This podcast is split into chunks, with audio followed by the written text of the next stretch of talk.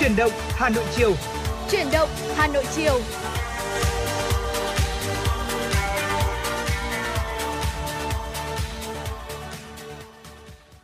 Quang Minh và Tuấn Anh Xin ờ, kính chào quý vị và các bạn. Rất vui được gặp lại quý vị và các bạn trong chương trình chuyển động Hà Nội chiều ngày hôm nay, phát trên sóng FM tần số 96 MHz của Đài Phát thanh và Truyền hình Hà Nội. Chương trình hôm nay cũng đang được phát trực tuyến trên trang web Hà Nội TV.vn. Dạ vâng ạ, xin kính chào uh, Tuấn Anh, quý vị và các bạn thân mến. Chương trình của chúng tôi đã được phát sóng trực tiếp trên tần số FM 96 MHz của Đài Phát thanh và Truyền hình Hà Nội uh, với chủ đề là tin tức và âm nhạc. Vì vậy là hãy giữ sóng cũng như là tương tác với chúng tôi qua số điện thoại nóng của chương trình ạ, 024 3773 6688 để chúng ta có thể là uh, cùng nhau cung cấp những tin tức uh, cho chương trình hoặc là yêu cầu những ca khúc yêu thích để gửi tặng cho bạn bè và người thân thưa quý vị. Còn bây giờ mở đầu chương trình xin mời quý vị và các bạn sẽ cùng đến với những tin tức đầu tiên của chương trình ngày hôm nay. Thưa, quý, vị... quý vị và các bạn, theo Ban Quản lý Khu di tích lịch sử Đền Hùng, Ủy ban nhân dân tỉnh Phú Thọ đã ban hành kế hoạch tổ chức Dỗ Tổ Hùng Vương lễ hội Đền Hùng năm 2022. Theo đó, Dỗ Tổ Hùng Vương lễ hội Đền Hùng năm 2022 gắn với dịp kỷ niệm 10 năm tín ngưỡng thờ cúng Hùng Vương ở Phú Thọ được Tổ chức Giáo dục Khoa học và Văn hóa UNESCO công nhận là di sản văn hóa phi vật thể đại diện của nhân loại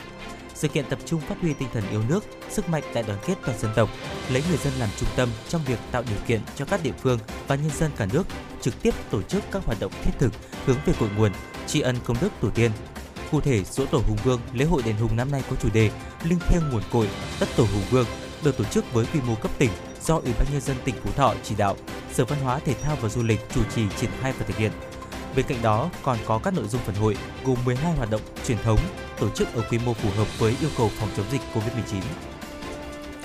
Thông tin từ lãnh đạo Ủy ban nhân dân quận Hoàn Kiếm thành phố Hà Nội cho biết, quận đã có quyết định mở lại phố đi bộ khu vực Hồ Hoàn Kiếm để phát triển du lịch. Phương án mở lại phố đi bộ Hoàn Kiếm đã được thành phố Hà Nội đồng ý về chủ trương và mở lại ngày 18 tháng 3. Người dân khi đến đây cần áp dụng các biện pháp phòng dịch theo quy định, đặc biệt là tuân thủ 5K, kiểm soát người vào tuyến phố, đảm bảo giãn cách hoạt động trên tuyến phố, cũng liên quan tới không gian đi bộ ở thủ đô, dịp lễ 30 tháng 4 và mùng 1 tháng 5 tới đây, tuyến phố đi bộ xung quanh hào thành phố Sơn Tây, thị xã Sơn Tây sẽ được đưa vào hoạt động. Đây sẽ là tuyến phố đi bộ thứ tư tại Hà Nội. Thành phố Hà Nội đã có nhiều chỉnh điều chỉnh một số biện pháp thích ứng an toàn linh hoạt, kiểm soát hiệu quả dịch COVID-19 trong tình hình mới. Trên cơ sở dịch bệnh trên địa bàn thành phố được kiểm soát, tỷ lệ tiêm vaccine của người dân đạt trên 99,6%. Mục tiêu là để phục hồi kinh tế, xã hội, phát triển du lịch và các hoạt động sản xuất kinh doanh trên địa bàn thành phố. Kính thưa quý vị và các bạn, phạt nguội là hình thức xử phạt vi phạm giao thông đường bộ thông qua hệ thống camera được lắp trên các tuyến đường cao tốc và các ngã tư trọng điểm. Tuy nhiên hiện nay lại đang có tình trạng nhiều tài xế biết được những ngã tư này, những điểm nút này có lắp đặt camera xử phạt nên tìm cách để né tránh hoặc chỉ chấp hành nghiêm túc ở những khu vực có camera. Thế nhưng trong trường hợp không có lực lượng chức năng, cũng không có camera giao thông, người vi phạm giao thông vẫn phải trả giá về hành vi của mình. Đoạn clip được người dân ghi lại thì tuyến đường có biển cấm ô tô nhưng phương tiện này vô tư lưu thông. Sau đó thì đoạn clip này được một chủ tài khoản đăng lên trang mạng Facebook cá nhân. Bằng các biện pháp nghiệp vụ, công an quận Thanh Xuân đã mời lái xe vi phạm đến trụ sở để làm rõ vụ việc. Đây chỉ là một trường hợp điển hình cho thấy Công an Hà Nội đã chủ động trong việc tiếp nhận các nguồn thông tin phản ánh của người dân thông qua những kênh thông tin, trong đó có cả mạng xã hội. Như vậy, không chỉ có mặt lực lượng cảnh sát giao thông cũng chẳng có hệ thống camera giao thông, nhưng những hành vi vi phạm hay thiếu ý thức khi tham gia giao thông vẫn bị xử lý nghiêm khắc. Những kết quả xử lý vi phạm từ nguồn tin báo trên mạng xã hội đã cho thấy rất cần ý thức và trách nhiệm của công dân, của mỗi người dân trong việc đấu tranh phòng ngừa cũng như ngăn chặn những vi phạm về trật tự an toàn giao thông thông tin cá nhân của những người cung cấp tin tức sẽ được các cơ quan chức năng bảo vệ. Trong thời gian gần đây, tình trạng trẻ vị thành niên vi phạm pháp luật trên địa bàn thành phố Đà Nẵng đang trở thành vấn đề nhức nhối, có chiều hướng gia tăng cả về số lượng vụ việc lẫn tính chất nghiêm trọng. Đặc biệt các đối tượng thường tụ tập thành băng nhóm để thực hiện hành vi tội phạm. Tình trạng này đang sóng lên hồi chuông cảnh báo về việc quản lý giáo dục con em trong gia đình và xã hội. Chỉ trong 3 tháng đầu năm, Công an quận Liên Triểu, thành phố Đà Nẵng cũng đã liên tiếp phát hiện và xử lý 11 vụ việc vi phạm pháp luật có liên quan đến trẻ vị thành niên. Các đối tượng thường tụ tập thành nhóm từ 4 đến 20 người để thực hiện các hành vi cướp giật, trộm cắp tài sản, bắt giữ người trái pháp luật, đánh bạc, tàng trữ, sử dụng trái phép chất ma túy, tụ tập, sử dụng hung khí để đánh nhau. Các đối tượng đa số đều dưới 18 tuổi, thậm chí nhiều em chỉ mới trong độ tuổi từ 12 đến 14 tuổi. Từ các vụ việc trên, Có thể thấy tình trạng vi phạm pháp luật ở lứa tuổi vị thành niên đang ngày một gia tăng với tính chất ngày càng nghiêm trọng, gióng lên hồi chuông cảnh báo đối với phụ phụ huynh trong việc quản lý giáo dục con em. Bên cạnh sự vào cuộc của các lực lượng chức năng thì sự chung tay của các cấp chính quyền, nhà trường, gia đình là vô cùng cần thiết và quan trọng để ngăn chặn hiệu quả những hành vi vi phạm pháp luật của các thanh thiếu niên khi vừa phát sinh, giúp các em phát triển đúng hướng, tránh sự lôi kéo của các đối tượng xấu. Và thưa quý vị, vừa rồi là những tin tức à, của đầu buổi chiều ngày hôm nay. Tiếp theo chương trình xin mời quý vị cùng đến với không gian âm nhạc của truyền động Hà Nội chiều. Bài hát đầu tiên chúng tôi xin gửi tới quý vị và các bạn đó là một món quà âm nhạc với giọng ca của ca sĩ Đan Trường, ca khúc Mãi mãi một tình yêu. Xin mời quý vị và các bạn cùng thưởng thức.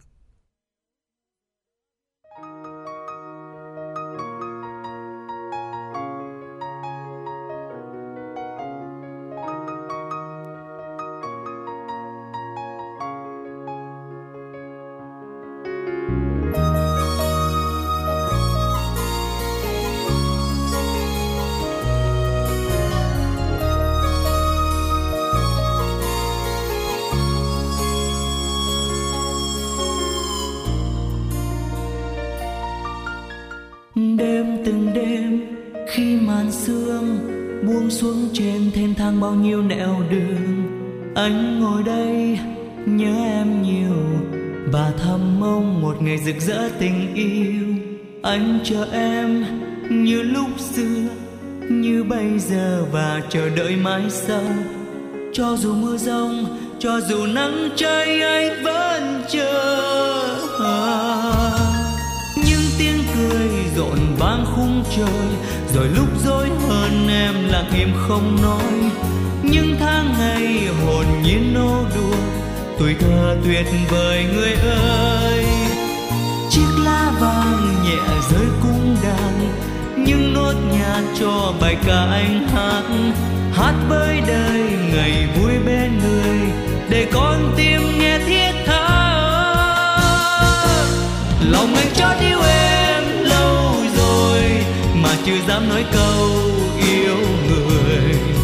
Giờ tình mong manh xoa nhòa ngày xanh, đành cầm nín em đâu hay tình anh. Mùa xuân đến bên em tươi cười, hà vàng tung nắng mai yêu đời. Mùa thu đi qua nói gì cùng em? Mùa đông đến anh lơ ngơ từng đêm, ngày xưa đã cho anh hy vọng. Một mẹ em hiểu anh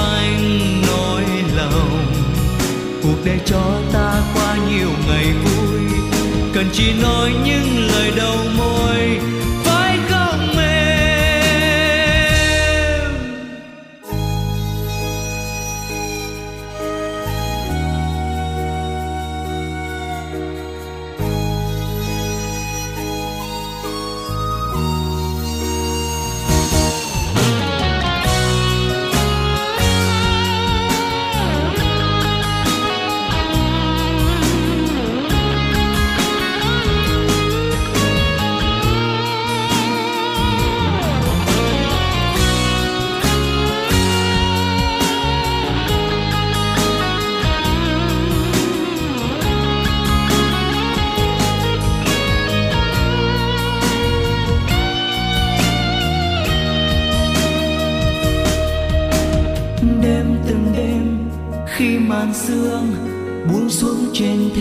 Bao nhiêu nẻo đường. Anh ngồi đây, nhớ em nhiều. Và thầm mong một ngày rực rỡ tình yêu. Anh chờ em như lúc xưa, như bây giờ. Và chờ đợi mãi sau. Cho dù mưa rông, cho dù nắng cháy, anh vẫn chờ. Những tiếng cười rộn vang khung trời. Rồi lúc dối hơn em lặng im không nói tháng ngày hồn nhiên nô đùa tuổi thơ tuyệt vời người ơi. Chiếc lá vàng nhẹ rơi cung đàn những nốt nhạc cho bài ca anh hát. Hát với đời ngày vui bên người, để con tim nghe thiết tha. Lòng anh cho yêu em lâu rồi, mà chưa dám nói câu giờ tình mong manh xoa nhòa ngày xanh đành cầm nín em đâu hay tình anh. Mùa xuân đến bên em, tươi cười. Hà bằng tung nắng mai yêu đời. Mùa thu đi qua nói gì cùng em. Mùa đông đến anh lơ ngơ từng đêm. Ngày xưa đã cho anh hy vọng. Một mẹ em cứu anh nỗi lòng. Cuộc đời cho ta qua nhiều ngày vui. Cần chỉ nói những lời đầu môi.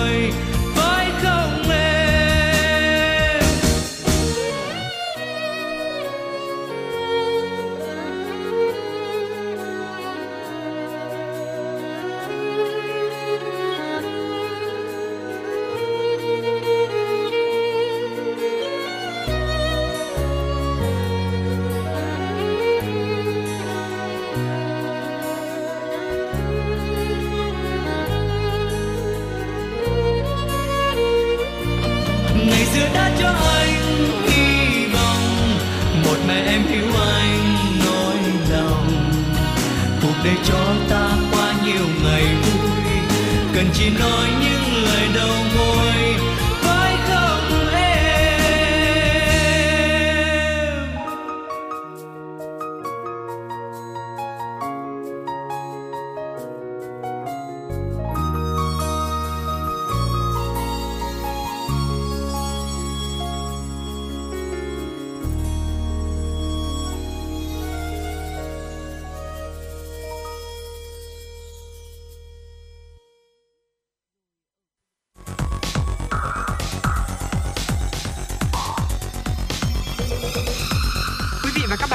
dõi kênh FM 96 MHz của đài phát thanh truyền hình Hà Nội. Hãy giữ sóng và tương tác với chúng tôi theo số điện thoại 024 3773 6688. FM 96 đồng hành trên mọi nẻo đường. Quý vị và các bạn thân mến, để được lắng nghe những bài hát yêu thích, quý vị hãy liên hệ với chúng tôi qua số điện thoại 024 3773 6688 quý vị nhé. Thưa quý vị và các bạn, tiếp theo chương trình ngày hôm nay, xin mời quý vị đến với những mẹo hay trong cuộc sống do Tuấn Anh cũng như Quang Minh chuẩn bị để đưa đến cho quý vị trong chương trình ngày hôm nay. Thưa quý vị, ngôi nhà là nơi để về, nhà là một nơi cần phải có sự thoải mái và thư giãn và đó là một nơi mà chúng ta thường dành phần lớn cái thời gian giải trí cũng như là có những không gian sinh hoạt vui vẻ bên người thân và gia đình. À, ngay sau đây sẽ là à, những gợi ý dành cho quý vị về chín khu vực mà chúng ta nên bảo vệ thường xuyên để làm cho ngôi nhà của chúng ta trở nên à, đẹp và sạch sẽ hơn quý vị nhé. Ừ, dạ vâng ạ, ngày hôm nay thì Quang Minh cũng như là Tuấn Anh cũng đã uh, chuẩn bị một số những cái cách để chúng ta có thể làm ngôi nhà của chúng ta đẹp đẽ hơn và chúng ta sẽ luôn luôn cảm thấy là thoải mái cũng như là uh, tự tin nhất trong ngôi nhà của chúng ta. Đầu tiên đó chính là chúng ta hãy chăm chút đến những cái không gian rộng mở thưa quý vị. Một cách rất là tuyệt vời để có thể thay đổi diện mạo của căn phòng hoặc là những cái khu vực đó chính là chúng ta ở cải tạo thêm những cái không gian mới, cơi nới thêm những cái không gian mới hơn và chúng ta có thể là sáng tạo một chút với những cái không gian của mình bằng cách là mở rộng không gian. À, chúng ta có thể là cân nhắc là cắt giảm những cái số lượng đồ đạc sở hữu đầu tư vào một số những cái đồ nội thất mới và nhỏ gọn hơn để có thể thay thế hoặc là à, xem xét những cái phương án lưu trữ mới hơn. À, và bên cạnh đó thì chúng ta cũng có thể là dành một chút thời gian để dọn dẹp toàn bộ ngôi nhà của mình dọn dẹp là một cách rất là tuyệt vời để có thể tạo ra không gian mới bởi vì là chúng ta sẽ có thể loại bỏ những cái thứ mà chúng ta không cần thiết hoặc là sử dụng ít ra khỏi ngôi nhà của chúng ta và cuộc sống của chúng ta sẽ cảm thấy là uh, mới hơn và cũng như là tươi đẹp hơn khi mà chúng ta sẽ có một cái không gian rộng mở hơn thưa quý vị. Tiếp theo đó là hệ thống ống nước. Hệ thống ống nước thì có lẽ là một trong những cái khu vực quan trọng nhất bởi uh, rất cần sự chú ý của chúng ta đấy quý vị ạ. Ừ. Uh, bảo trì hệ thống ống nước tốt có thể ngăn ngừa vô số các vấn đề nghiêm trọng hơn xảy ra. Do đó duy trì một thói quen tốt với hệ thống thoát nước và hệ thống ống nước của bạn là rất quan trọng. Bảo trì hệ thống ống nước tốt thì nên bao gồm việc thường xuyên làm sạch cống bằng dụng cụ mở khóa cống và theo dõi đường ống của bạn xem mà có bất kỳ âm thanh bất thường nào hoặc là thoát nước chậm hay nhanh hay không. À, đối với những trường hợp ừ, điều tồi tệ nhất có thể xảy ra, bạn à, cũng nên đảm bảo rằng mình à, có một thợ sửa ống nước mà bạn có thể gọi được bất cứ lúc nào ở trong ngày để có thể xử lý các bạn Ừ. nhé. Dạ vâng ạ, bên cạnh đó thì cái việc mà chúng ta quan tâm đến hệ thống chiếu sáng cũng là một cái uh, điều rất là quan trọng để chúng ta có thể là nâng tầm cái không gian sống của chúng ta. Uh, bên cạnh đó ừ, bằng việc là chúng ta hãy thay đổi những cái ánh sáng uh, và tạo ra những cái sự khác biệt trong ngôi nhà có thể là cân nhắc đầu tư vào cái việc là uh, thay những cái bóng đèn tiêu thụ năng lượng thấp hơn để có thể tiết kiệm hóa đơn và nếu chúng ta muốn một cái sự thay đổi triệt để hơn thì uh, chúng ta có thể cân nhắc việc chúng ta chuyển hoàn toàn sang những cái hệ thống chiếu sáng bằng đèn để có thể là có một cái khung cảnh là thư giãn và tuyệt vời hơn trong một buổi tối âm cúng. Và công tác điều chỉnh độ sáng uh, là công tác dimmer đấy ạ thì có thể là thay thế cho công tác là uh, chỉ là on off bình thường thôi cũng là một cái lựa chọn rất là tuyệt vời khi mà chúng ta muốn uh, tạo nên một cái không gian sống và không gian nhà của chúng ta cảm thấy là ấm áp hơn. Và chúng ta cũng sẽ cảm thấy là uh, cái uh, điều chỉnh những cái công tác đó cũng có thể là điều chỉnh theo tâm trạng của chúng ta mà không cần là phải lấp đầy phòng bằng những cái đèn rất là sáng thì cũng gây nên cái việc là chúng ta uh, tiết kiệm điện năng nữa thưa quý vị. Tiếp theo đó là khu vực cửa sổ. À, có rất nhiều bạn có thể uh, làm để mang lại một diện mạo mới cho những uh, cửa ô, ô cửa sổ của các bạn. À, nếu như quý vị sống trong một khu vực có thể bị ảnh hưởng bởi thời tiết bất lợi, à, việc đầu tư vào một cửa sổ chớp thì có thể là một cách hoàn hảo để giữ cho cửa sổ của bạn à, được bảo vệ. Ừ. Hãy à, đảm bảo rằng tất cả các cửa sổ của bạn đều ở tình trạng tốt nhất và sẽ giúp cho bạn tiết kiệm được, thứ nhất đó là tiền điện theo thời gian. Tiếp theo đó là sẽ hữu ích nếu như bạn kiểm tra cửa sổ của mình thường xuyên để có thể xác định được là khi nào chúng cần thay thế hoặc là sửa chữa các bạn nhé. Ừ, dạ vâng ạ. Tôi thì uh, mỗi buổi sáng thức dậy thì việc đầu tiên tôi làm đó chính là kéo rèm ra để mình có thể là tận hưởng cái ánh sáng uh, chiếu vào từ trong cửa sổ đấy ạ. Và dạ. từ cửa sổ thì có thể nhìn ra ban công và đó cũng là một cái nơi mà ở nhà của tôi thì tôi có chuẩn bị một số những cái cây cảnh khá rất là dễ chăm sóc thôi để ở ngoài ban công và cũng trên ừ. thực tế thì là ở ờ, cây và hoa thưa quý vị cũng đã được chứng minh rằng là có tác dụng cải thiện tâm trạng cũng như là sức khỏe tinh thần và những cái lợi ích của việc hòa mình vào thiên nhiên thật là đáng kinh ngạc. À, tôi với Tuấn Anh thì cũng đã từng nói về cái chủ đề này rồi đúng không ạ? Vâng. Khi mà chúng ta không thể là uh, kết nối với thiên nhiên bằng cách là đi du lịch do giãn cách xã hội hay là do uh, cái lý do là lịch trình hay là công việc của chúng ta thì chúng ta hoàn toàn có thể là mang thiên nhiên vào trong ngôi nhà của chúng ta chỉ đơn giản thôi bằng một vài những cái cây cảnh hay là cây hoa thì cũng sẽ khiến cho không gian của chúng ta uh, trong lành hơn cũng như là giúp cải thiện cái tâm trạng của chúng ta và chúng ta thì có thể bắt đầu với quy mô nhỏ với một số những cái loại cây cứng cáp và không cần chăm sóc quá nhiều ví dụ như là cây thường xuân hay là sau khi mà cảm thấy hài lòng với những cái loại cây này thì chúng ta có thể là chuyển sang cách làm vườn nâng cao hơn và thậm chí là có thể bắt đầu là trồng rau của riêng mình để có thể là à, vừa có cái niềm vui của cái của cái việc làm vườn và vừa lại có thêm à, rau cũng như là thực phẩm để có thể cung cấp cho những bữa ăn à, rất là à, đảm bảo sức khỏe cho gia đình thưa quý vị. Uhm, một cái điều tiếp theo tôi nghĩ rằng quý vị tính giả rất là cần quan tâm đó chính là phòng ngủ của chúng ta. À, chẳng có cảm giác nào tuyệt vời hơn à, việc là leo lên giường với một bộ khăn trải giường mới phải không quý vị? Và điều mà nhiều người không biết đó là nệm và ga trải giường cũng như gối của chúng ta nên được thay thế thường xuyên nhiều hơn so với là bình thường. À, nệm thì thường được thay à, khoảng 10 năm một lần à, nếu mà chúng ta sử dụng các loại đệm tốt đấy ạ à, ga trải giường à, thì à, khoảng à, 3 hoặc là 4 năm một lần và gối thì 2 năm một lần. À, nếu mà bạn sử dụng một bộ đồ giường trong một thời gian quá là lâu đi thì chúng ta cũng sẽ không còn mang lại một cái cảm giác à, thích thú và dễ chịu nữa. Nếu có điều kiện thì à, à, một lời khuyên dành cho quý vị là chúng ta cũng nên thay thế thường xuyên. Dạ vâng ạ và chúng ta cũng nên là uh, giặt rũ cũng như là vệ sinh uh, bộ ga trải giường cũng như là đệm của chúng ta thường xuyên. Chúng ta có thể là uh, tranh thủ những ngày trời nắng để có thể phơi phóng cũng như là giặt rũ. Và bên cạnh đó thì Quang Minh có thấy rằng là ở uh, thời điểm hiện tại thì cũng có rất là nhiều những cái thiết bị để chúng ta có thể là hỗ trợ cho việc là chúng ta vệ sinh phòng ngủ. Uh, ví dụ như là những cái máy hút bụi ga giường đấy ạ hay là những cái máy mà uh, lọc những cái bụi mịn hay là những cái um, mùn vải từ những cái bộ ga giường thì quý vị thính giả cũng có thể cân nhắc để chúng ta sử dụng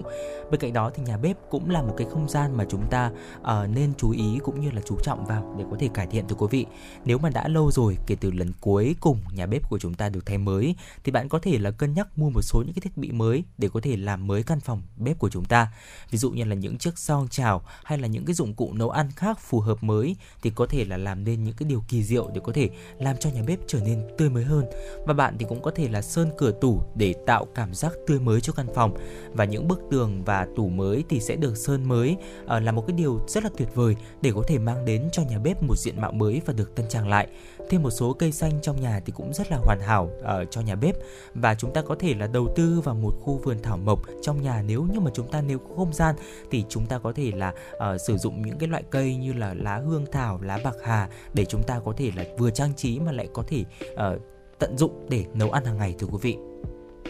thảm cũng là một trong những điều mà quý vị cần quan tâm này à, thảm mới có thể là một cách rất là tuyệt vời để làm à, sống động bất kỳ một ngôi nhà nào nếu mà thảm quý vị đã được sử dụng trong một thời gian dài à, thì đây là thời điểm thích hợp để cập nhật chúng. Và nếu như quý vị có sàn gỗ hoặc là muốn có một cái giải pháp lát sàn tiết kiệm chi phí hơn thì quý vị có thể cân nhắc đầu tư vào một tấm thảm mới. Thảm là một cách tuyệt vời để à, gắn kết căn phòng lại với nhau, trong khi à, mang dấu ấn của riêng bạn lên à, ngôi nhà của bạn đấy ạ. Ừ, dạ vâng ạ. Và một điều cuối cùng mà Quang Minh và Tuấn Anh muốn chia sẻ đến quý vị tính giả và đặc biệt là hữu ích với những uh, ngôi nhà đất từ quý vị đó chính là những ngôi nhà mà chúng ta dùng mái lợp đấy ạ thì sẽ gây chú ý với những người qua đường và tạo nên cái cảnh quan riêng của ngôi nhà. Và nếu ngôi nhà của chúng ta có một mái nhà đẹp và trông sạch sẽ cũng như là mới mẻ thì nó sẽ cải thiện ngay lập tức cách nhìn của ngôi nhà của bạn từ bên ngoài vì vậy nên là hãy liên hệ với những cái nhà thầu hợp ờ, nhà thầu làm mái hợp lý của địa phương để chúng ta có thể là đưa ra những cái lời khuyên ờ, phù hợp với cái nhu cầu, sở thích ờ, và lại phù hợp với cái ờ, khí hậu của địa phương nữa. Đó là một số những cái gợi ý của Quang Minh và Tuấn Anh muốn gửi đến quý vị thính giả trong uh, tiểu mục là uh, phong cách sống cùng FM96 ngày hôm nay. Đó chính là những cái không gian cũng như là những cái lời khuyên để chúng ta có thể là uh, cải tạo ngôi nhà cũng như là làm không gian sống của chúng ta cảm thấy là mới mẻ hơn thưa quý vị. Hy vọng rằng những thông tin vừa rồi sẽ mang đến cho quý vị những uh, uh, thông tin hữu ích và chúng ta có thể áp dụng ngay trong cuộc sống của chúng ta. Còn bây giờ thì xin mời quý vị đến với món quà âm nhạc tiếp theo với giọng ca của ca sĩ Khánh Linh, ca khúc Mùa Hoa trở lại. Mời quý vị cùng thưởng thức trước khi đến với những tin tức hấp dẫn.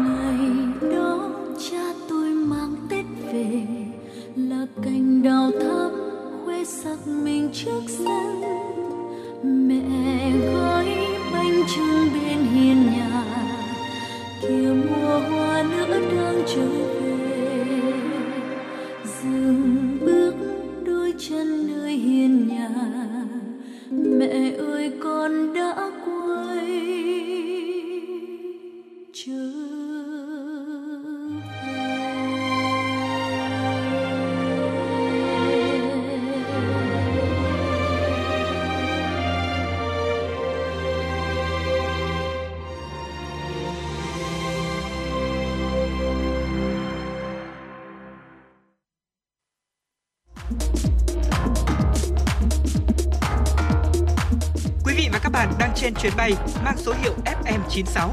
Hãy thư giãn, chúng tôi sẽ cùng bạn trên mọi cung đường. Hãy giữ sóng và tương tác với chúng tôi theo số điện thoại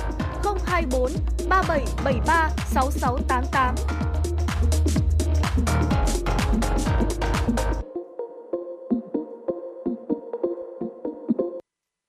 Quý vị thân mến, chúng ta đã quay trở lại với uh, những dòng chảy tin tức của FM96. Ngay bây giờ thì hãy cùng Quang Minh và Tuấn Anh cập nhật những tin tức đáng quan tâm.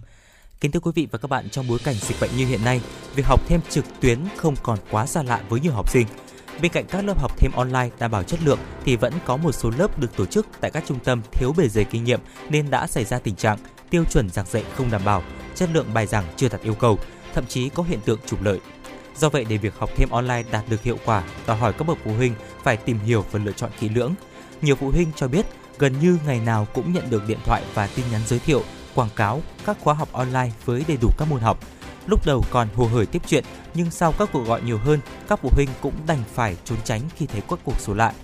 Đứng trước thực tế này thì phụ huynh cần tìm hiểu và lựa chọn cho con em mình các lớp học thêm online uy tín, chất lượng để đảm bảo việc học tập sao cho được tốt nhất. Sự nổi rộ của các ờ, lớp học thêm online đáp ứng nhu cầu thị trường là điều dĩ nhiên và phụ huynh, học sinh có quyền lựa chọn dịch vụ sao cho phù hợp với con em mình. Tuy nhiên đây là hàng hóa dịch vụ đặc biệt nên cần được có sự định hướng cũng như quản lý chất lượng và tránh các tác động tiêu cực do hiện nay lĩnh vực đang bị tha nổi.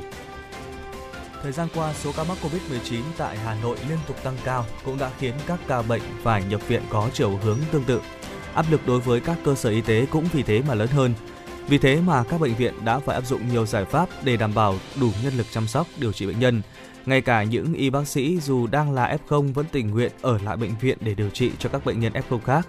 Chia lửa cùng đồng nghiệp, khu chăm sóc tích cực ICU cho bệnh nhân COVID-19 ở bệnh viện 198, Bộ Công an luôn trong tình trạng kín chỗ. Bệnh nhân ở đây hầu hết là lớn tuổi và có bệnh nền nặng. Áp lực công việc đối với các y bác sĩ ở đây cũng căng thẳng nhất Song song với việc điều trị cho bệnh nhân COVID-19, bệnh viện 198 còn phải đảm bảo công tác khám chữa bệnh đối với các bệnh lý khác. Mô hình khoa tách đôi đã thực hiện để vừa đảm bảo an toàn cho bệnh nhân, vừa điều phối để không thiếu nhân lực điều trị. Bên cạnh đó, bệnh viện cũng cho bệnh nhân điều trị ngoại trú nhiều hơn. Những y bác sĩ này họ cùng nhau sung phong làm nhiệm vụ tại khắp các tâm dịch trên cả nước. Giờ là F0 thể nhẹ, họ vẫn đóng góp cho việc cứu chữa bệnh nhân. Tinh thần trách nhiệm và lòng yêu nghề của nhân viên y tế đã giúp bệnh viện giải quyết được những bài toán nhân lực, duy trì được khả năng điều trị, chăm sóc sức khỏe cho cán bộ chiến sĩ và người dân. Một thông tin đáng quan tâm tiếp theo, kính thưa quý vị và các bạn, hôm nay ngày 17 tháng 3, Trung tâm Dịch vụ Việc làm, Sở Lao động Thương binh và Xã hội Hà Nội tổ chức phiên giao dịch việc làm trực tuyến tháng 3 nhằm kết nối cung cầu lao động giữa Hà Nội với các tỉnh Bắc Ninh, Bắc Giang, Hưng Yên, Vĩnh Phúc và Thái Nguyên. Tham gia phiên giao dịch có 79 đơn vị và doanh nghiệp với 31.299 chỉ tiêu tuyển dụng. Trong đó, hệ thống sàn giao dịch việc làm Hà Nội có sự tham gia của 30 doanh nghiệp với 1.378 chỉ tiêu tuyển dụng. Các vị trí việc làm đa dạng ngành nghề, công nhân may, công nhân sản xuất điện tử, nhân viên kỹ thuật, nhân viên kế toán, nhân viên kinh doanh, nhân viên bán hàng, nhân viên hành chính nhân sự và kỹ sư. Nếu trúng tuyển, người lao động có thể nhận được mức lương từ 5 đến 20 triệu đồng trên một người trên một tháng trong quá trình làm việc. Đây là cơ hội thuận lợi cho doanh nghiệp bị thiếu hụt lao động do ảnh hưởng của dịch Covid-19 tuyển chọn các ứng viên phù hợp, đảm bảo nguồn nhân lực phục vụ cho hoạt động sản xuất và kinh doanh từng bước phục hồi. Trung tâm Lao động ngoài nước Bộ Lao động Thương binh và Xã hội vừa khuyến cáo người lao động tham gia chương trình cấp phép việc làm cho lao động nước ngoài, chương trình EPS đang làm việc tại Hàn Quốc tuân thủ các biện pháp phòng chống dịch Covid-19. Theo đó, người lao động sắp hết hạn hợp đồng cần chủ động thời gian thực hiện các thủ tục kết thúc hợp đồng với chủ sử dụng lao động và khai báo về nước với các cơ quan chức năng Hàn Quốc, đặt vé máy bay về nước trước khi hết hạn cư trú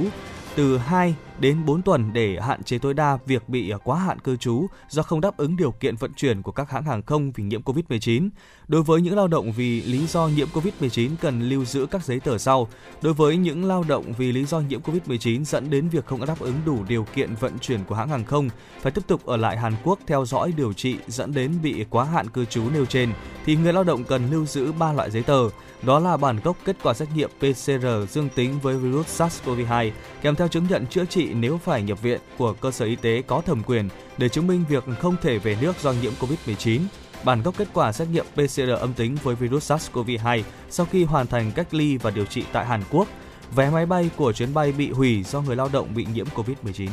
Quý vị thính giả thân mến, vừa rồi là những tin tức đáng quan tâm do phóng viên Mai Liên của chúng tôi vừa thực hiện. Còn bây giờ thì chúng ta hãy cùng nhau quay trở lại với không gian âm nhạc của FM96. Ngay lúc này đây thì Quang Minh và Tuấn Anh cũng đã nhận được một yêu cầu ở thông qua số điện thoại quen thuộc của chương trình ca khúc Nhà em ở lưng đồi qua tiếng hát của Thùy Chi. Xin mời quý vị thính giả cùng lắng nghe.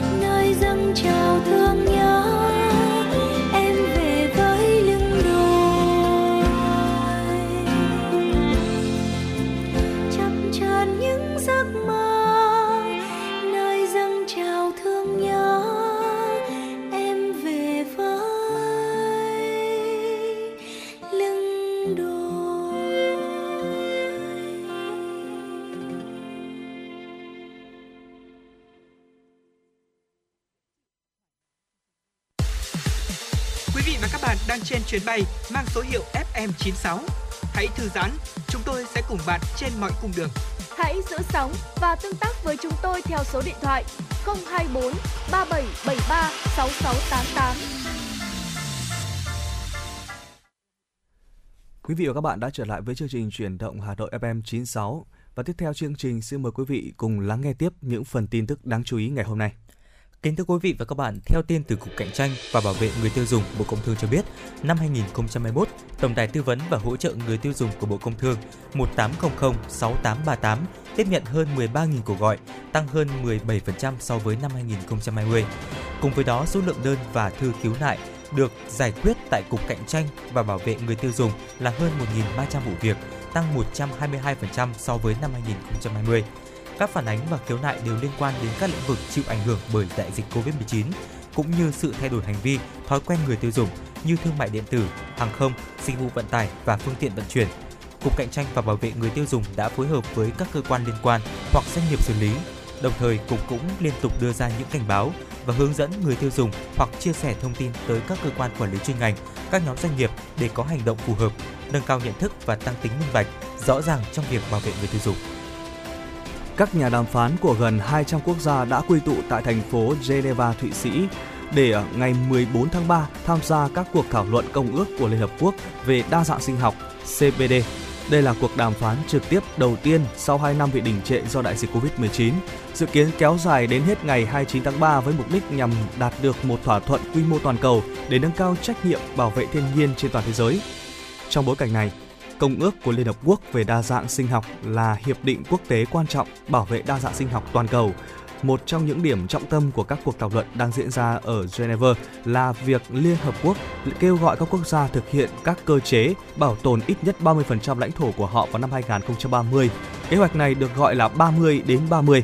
Các mục tiêu cũng có thể được đặt ra nhằm loại bỏ các khoản trợ cấp công nghiệp, nông nghiệp đánh bắt cá, khai thác gỗ có hại và sử dụng các lại số tiền đó để mang lại lợi ích cho thiên nhiên.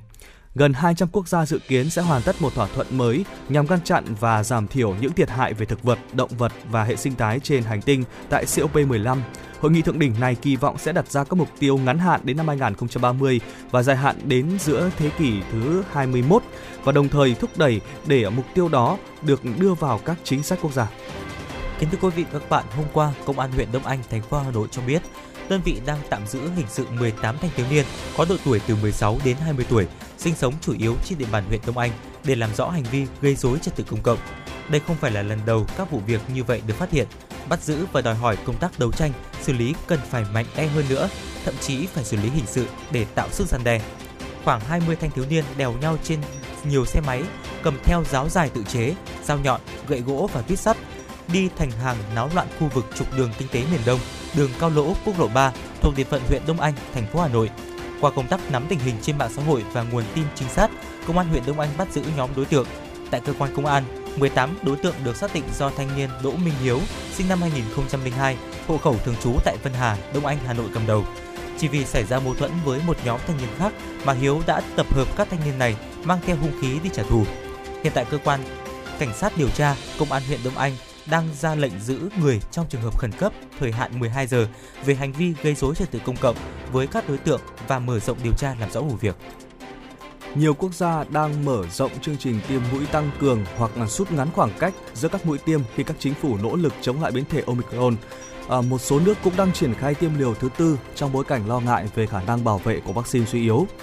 Ngày 15 tháng 3 vừa qua, Pfizer và BioNTech đã yêu cầu cơ quan quản lý thực phẩm và dược phẩm FDA Mỹ cho phép tiêm mũi vaccine thứ tư của họ cho những người từ 65 tuổi trở lên. Giám đốc điều hành của Pfizer tin rằng mọi người sẽ cần liều vaccine thứ tư để ngăn ngừa lây nhiễm SARS-CoV-2.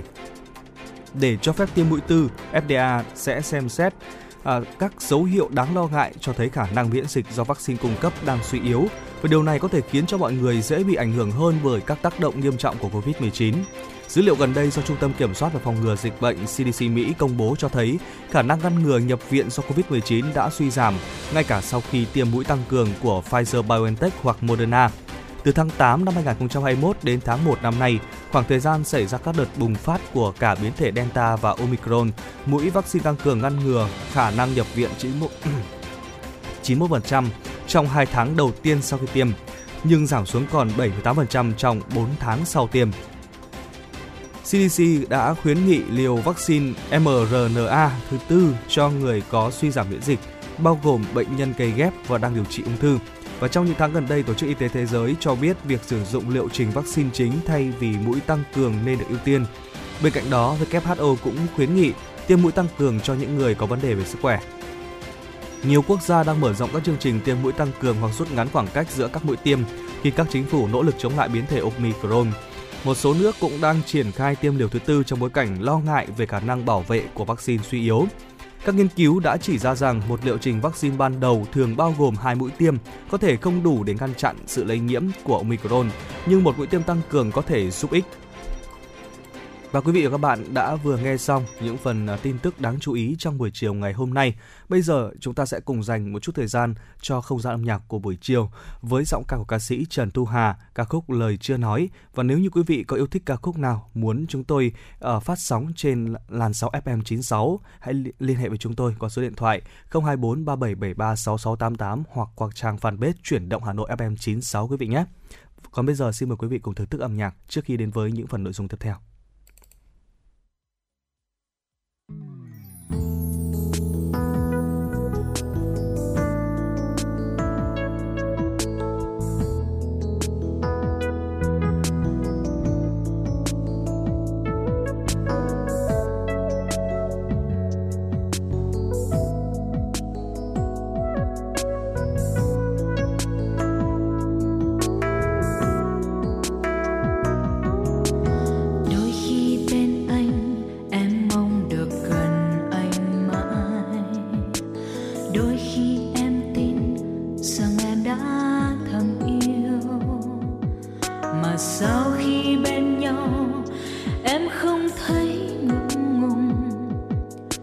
sau khi xa anh, lòng em không thấy nhớ nhung.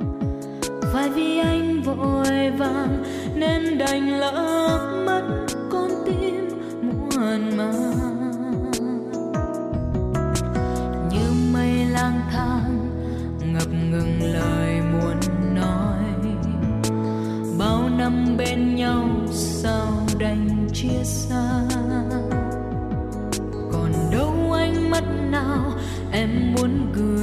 trao anh, nụ hôn nồng say,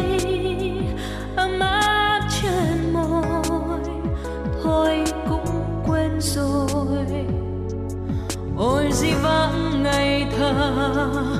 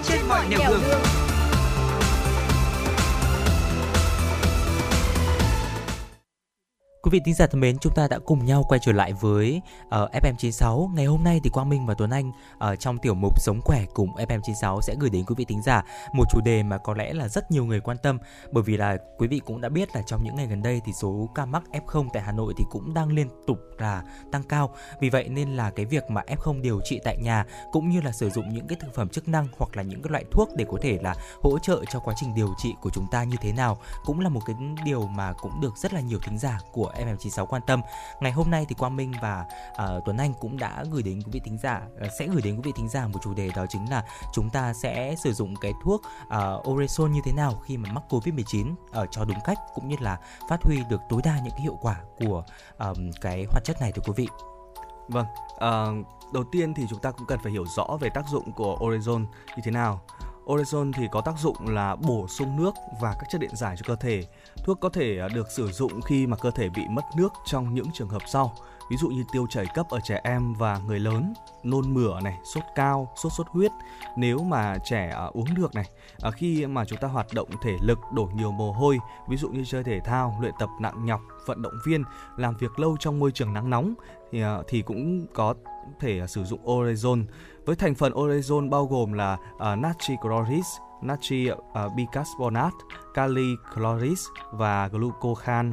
Ngoài ra, à, một số nhà sản xuất còn thêm vào tá dược để điều trị có hương cam, hương chanh giúp cho sản phẩm này dễ uống và không cảm thấy buồn nôn. À, thuốc thì được dùng và pha vào nước thành với dung hóa thành một cái dung dịch để chúng ta có thể là uống à, thay cho nước. Tuy nhiên thì không phải ai cũng có thể sử dụng loại thuốc này à, khi bị mất nước đâu ạ. À, do thành phần chủ yếu là muối và đường cho nên là thuốc chống chỉ định với những, những trường hợp sau. Ví dụ như bệnh nhân bị suy thận cấp, à, vô niệu hoặc là giảm niệu, sơ gan, rối loạn dung nạp gluco, tắc ruột, thủng ruột, liệt ruột, à, mất nước nặng kèm theo triệu chứng sốc hoặc là quá mẫn cảm với những thành phần còn lại của thuốc. Ừ, dạ vâng ạ, đó là chính là những cái tác dụng của Orezon. Vậy thì uh, chúng ta sẽ sử dụng cái loại thuốc này như thế nào để có thể an toàn và hiệu quả thưa quý vị? Uh, trước khi sử dụng thì người dùng nên đọc kỹ những cái hướng dẫn ghi trên bao bì về cách pha và chỉ nên pha đúng bằng lượng nước do nhà sản xuất chỉ định và uống đúng liều lượng theo những cái hướng dẫn của nhà sản xuất đưa ra và chúng ta không nên pha dung dịch quá đặc thưa quý vị bởi vì là việc mà chúng ta pha quá ít nước thì sẽ tạo nên một môi trường có nồng độ natri cao làm trầm trọng hơn tình trạng mất nước uh, nội bào của cơ thể của chúng ta. Từ đó thì có thể gây ra những cái biến chứng thần kinh không hồi phục và rất nguy hiểm với những cái triệu chứng như là lơ mơ, co giật, tim đập nhanh hơn bình thường hay là hoa mắt chóng mặt, uh, huyết áp tăng ở mức cao và thường xuyên cáu gắt cũng như là cơ thể sẽ cảm thấy là mệt mỏi à, và cảm giác là buồn chồn, sưng bàn chân, rối loạn tri giác, co giật và hôn mê. Và bên cạnh đó thì chúng ta cũng không nên là pha quá loãng bởi vì là những trường hợp pha orezon quá loãng thì sẽ làm giảm những cái hiệu quả bù nước cũng như là điện giải của orezon thưa quý vị. Vì vậy nên là chúng ta sẽ cần phải à, pha với cái liều lượng cũng như là cái nồng độ nó đúng à, và một gói thuốc hoặc là một viên sủi thì chỉ pha với một lần với đúng cái lượng nước ghi trên nhãn và không được chia nhỏ gói thuốc thành nhiều lần pha. Vì vậy như vì vậy thì à, nếu mà như vậy thì sẽ không chính xác trong cái quá trình mà chúng ta pha và chúng ta nên là sử dụng nước đun sôi để nguội để pha dung dịch orezon và bên cạnh đó thì tuyệt đối không pha chung thuốc với nước nóng hoặc là nước khoáng, bởi vì là trong nước khoáng thì đã chứa một số những cái ion điện giải khác nhau. Vì vậy nên là nếu pha cùng với thuốc thì sẽ làm tăng những cái tỷ lệ chất điện giải và gây ảnh hưởng đến sức khỏe của người uống. Và chúng ta cũng không nên là pha orezon bằng sữa và nước ngọt cũng như là nước trái cây canh súp hay là bất kỳ những cái loại nước nào khác à, không được cho thêm đường để có thể dễ uống hơn. Và à, chúng ta nên uống ngay sau khi mà chúng ta pha và chỉ nên uống từng ngụm nhỏ từ từ và không nên uống quá nhanh. Và thuốc để lâu thì sẽ bị mất tác dụng và có thể là bị nhiễm khuẩn từ môi trường bên ngoài. Vì vì vậy nên là do đó thì chúng ta không nên sử dụng uh, không nếu mà chúng ta không sử dụng hết thì có thể là bảo quản dung dịch orezon trong tủ lạnh và dùng trong vòng 24 giờ cũng như là lắc đều trước khi sử dụng và nếu mà chúng ta không thể bảo quản trong tủ lạnh thì uh, dung dịch orezon thì chỉ nên được sử dụng trong vòng là một giờ sau khi pha thưa quý vị Uh, có thể thấy rằng là cái việc mà chúng ta sử dụng orezon thì uh, nhằm bù nước cũng như là điện giải cho, cho những cái triệu chứng như là sốt, tiêu chảy, nôn uh, gây ra do những cái uh, tác động của Covid-19 để cơ thể của chúng ta đỡ mệt mỏi hơn chứ không là nhằm cái việc là chúng ta tiêu diệt virus đâu ạ thưa quý vị. Và người mắc Covid-19 không triệu chứng ở mức độ nhẹ trung bình cần uống đủ nước khoảng từ 2 đến 2,5 một 5 lít một ngày, nhiều hơn nếu có sốt cao và thở nhanh cũng như tiêu chảy. Có thể à, bù dịch bằng Orezon và Orezon thì có thể uống thay nước để bù nước và điện giải tùy theo nhu cầu. Có tới à, 70-80% trường hợp bị Covid-19 đều xuất hiện triệu chứng sốt và sốt thường kéo dài khoảng vài ngày nên bệnh nhân thường sốt nóng và đôi khi kèm ớn lạnh hoặc là gai rét. Khoảng 19,3% người nhiễm Covid-19 có triệu chứng tiêu chảy. Ở trong đó thì F0 điều trị tại nhà có thể dùng Orezon nhằm bù nước và điện giải do các triệu chứng à, sốt tiêu chảy và nôn gây ra để giúp cho cơ thể đỡ mệt mỏi. Ở ngoài ra thì à, chúng ta cũng cần phải chú ý những cái lưu lượng dành cho trẻ em. Ờ, ví dụ như trẻ dưới 1 tuổi thì uống từ 5 đến 10 ml trên à, 5 phút. Trẻ thì nên uống một trên 1 tuổi thì uống từ 5 đến 15 à, ml uh, trong khoảng 5 phút và tuyệt đối không được phép pha Orezon vào trong sữa mẹ để cho trẻ uống. Trẻ trên 12 tuổi và người lớn thì nên sử dụng Orezon đến khi hết khát và thuyên giảm những cái triệu chứng mất nước và sau đó là từ khoảng 200 đến 400 ml sau mỗi lần đi tiểu hoặc là sau mỗi lần nôn và hy vọng rằng những cái thông tin vừa rồi sẽ giúp ích cho quý vị trong à, quá trình mà chúng ta à, điều trị à, COVID-19 tại nhà. À, có lẽ rằng là chúng ta cũng đã chuẩn bị kết thúc uh, một tiếng đầu tiên của chương trình ngày hôm nay. Nhưng quý vị hãy nhớ là chúng ta dự sóng để cùng đến với những tin tức thời sự uh, rất là quan trọng tiếp theo chúng tôi sẽ gửi đến cho quý vị và các bạn. Còn bây giờ thì uh, trước khi kết thúc chương trình chúng tôi xin uh, mời quý vị uh, thưởng thức một ca khúc với giọng ca của ca sĩ Văn Mai Hương uh, để chúng ta cùng chuyển đến uh, những uh, một tiếng tiếp theo với những tin tức thời sự quý vị nhé. Uh, chúng tôi sẽ trở lại trong một ít phút nữa.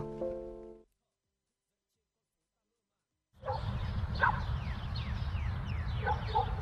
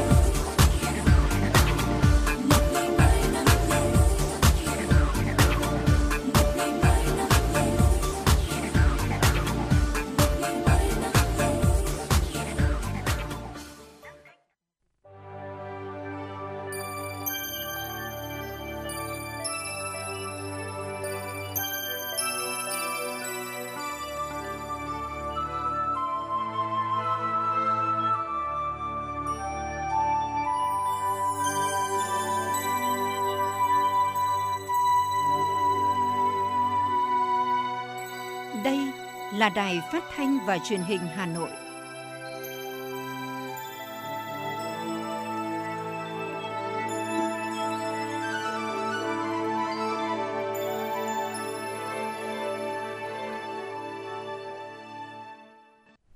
Quý vị và các bạn thân mến, bây giờ là 17 giờ ngày 17 tháng 3 năm 2022. Chương trình chuyển động Hà Nội chiều của chúng tôi đang được phát trực tiếp trên tần số FM 96 MHz của Đài Phát thanh và Truyền hình Hà Nội Chương trình cũng đang được phát trực tuyến trên trang web hanoitv.vn.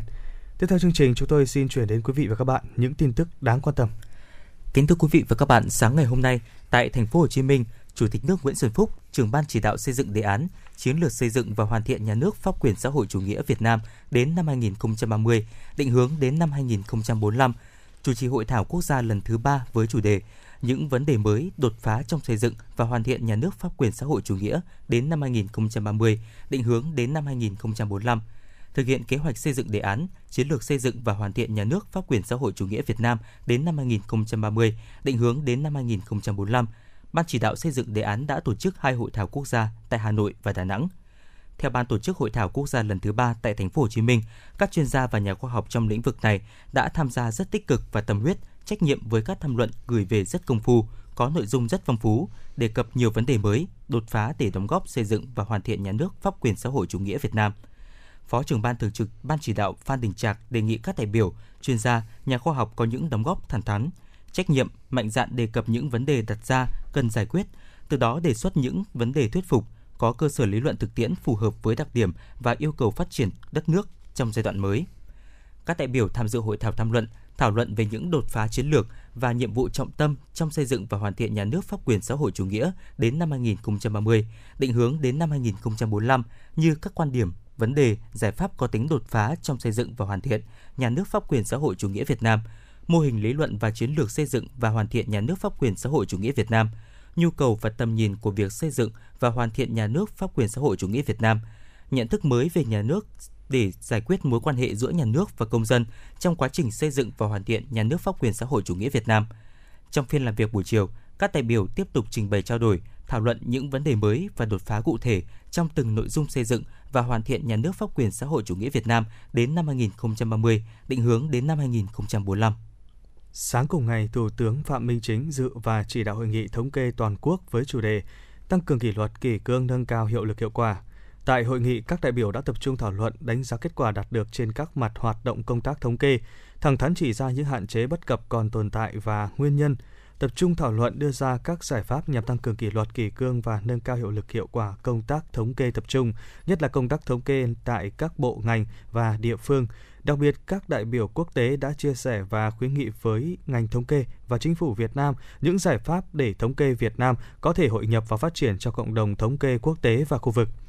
Phát biểu ý kiến tại hội nghị, Thủ tướng Phạm Minh Chính khẳng định nhận định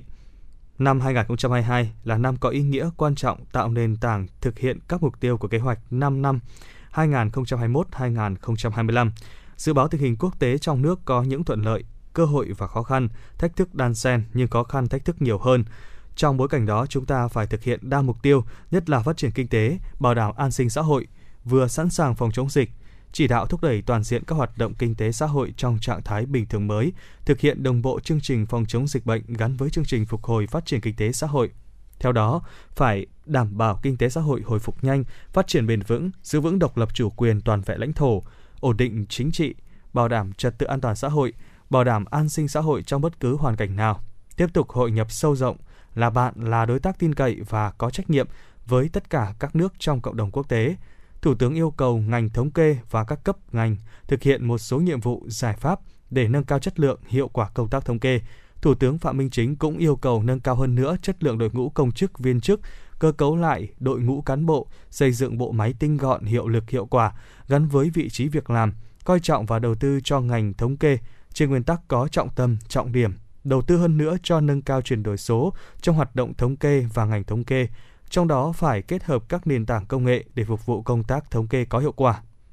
Các bộ ngành địa phương phối hợp chặt chẽ, có hiệu quả trong công tác thống kê, đẩy mạnh hợp tác quốc tế sâu rộng trong lĩnh vực thống kê, đảm bảo việc chi phí hành chính cho công tác thống kê phải thấp, người dân phải được thụ hưởng thành quả, không ai bị bỏ lại phía sau. Về các kiến nghị của Tổng cục Thống kê, Thủ tướng giao các bộ ngành trong phạm vi, nhiệm vụ được phân công sớm nghiên cứu và có trả lời bằng văn bản, báo cáo Thủ tướng Chính phủ những việc vượt thẩm quyền, Thủ tướng Chính phủ Phạm Minh Chính tin tưởng ngành thống kê với nỗ lực lớn, quyết tâm cao, tinh thần đổi mới mạnh mẽ, vượt qua mọi khó khăn thử thách, hoàn thành tốt mọi nhiệm vụ được giao. Thống kê Việt Nam sẽ phát triển vượt bậc, phục vụ ngày càng tốt hơn công tác lãnh đạo, chỉ đạo, điều hành của Đảng, Nhà nước. Chính phủ khẳng định và đóng vai trò ngày càng lớn đối với công tác thống kê của khu vực và thế giới.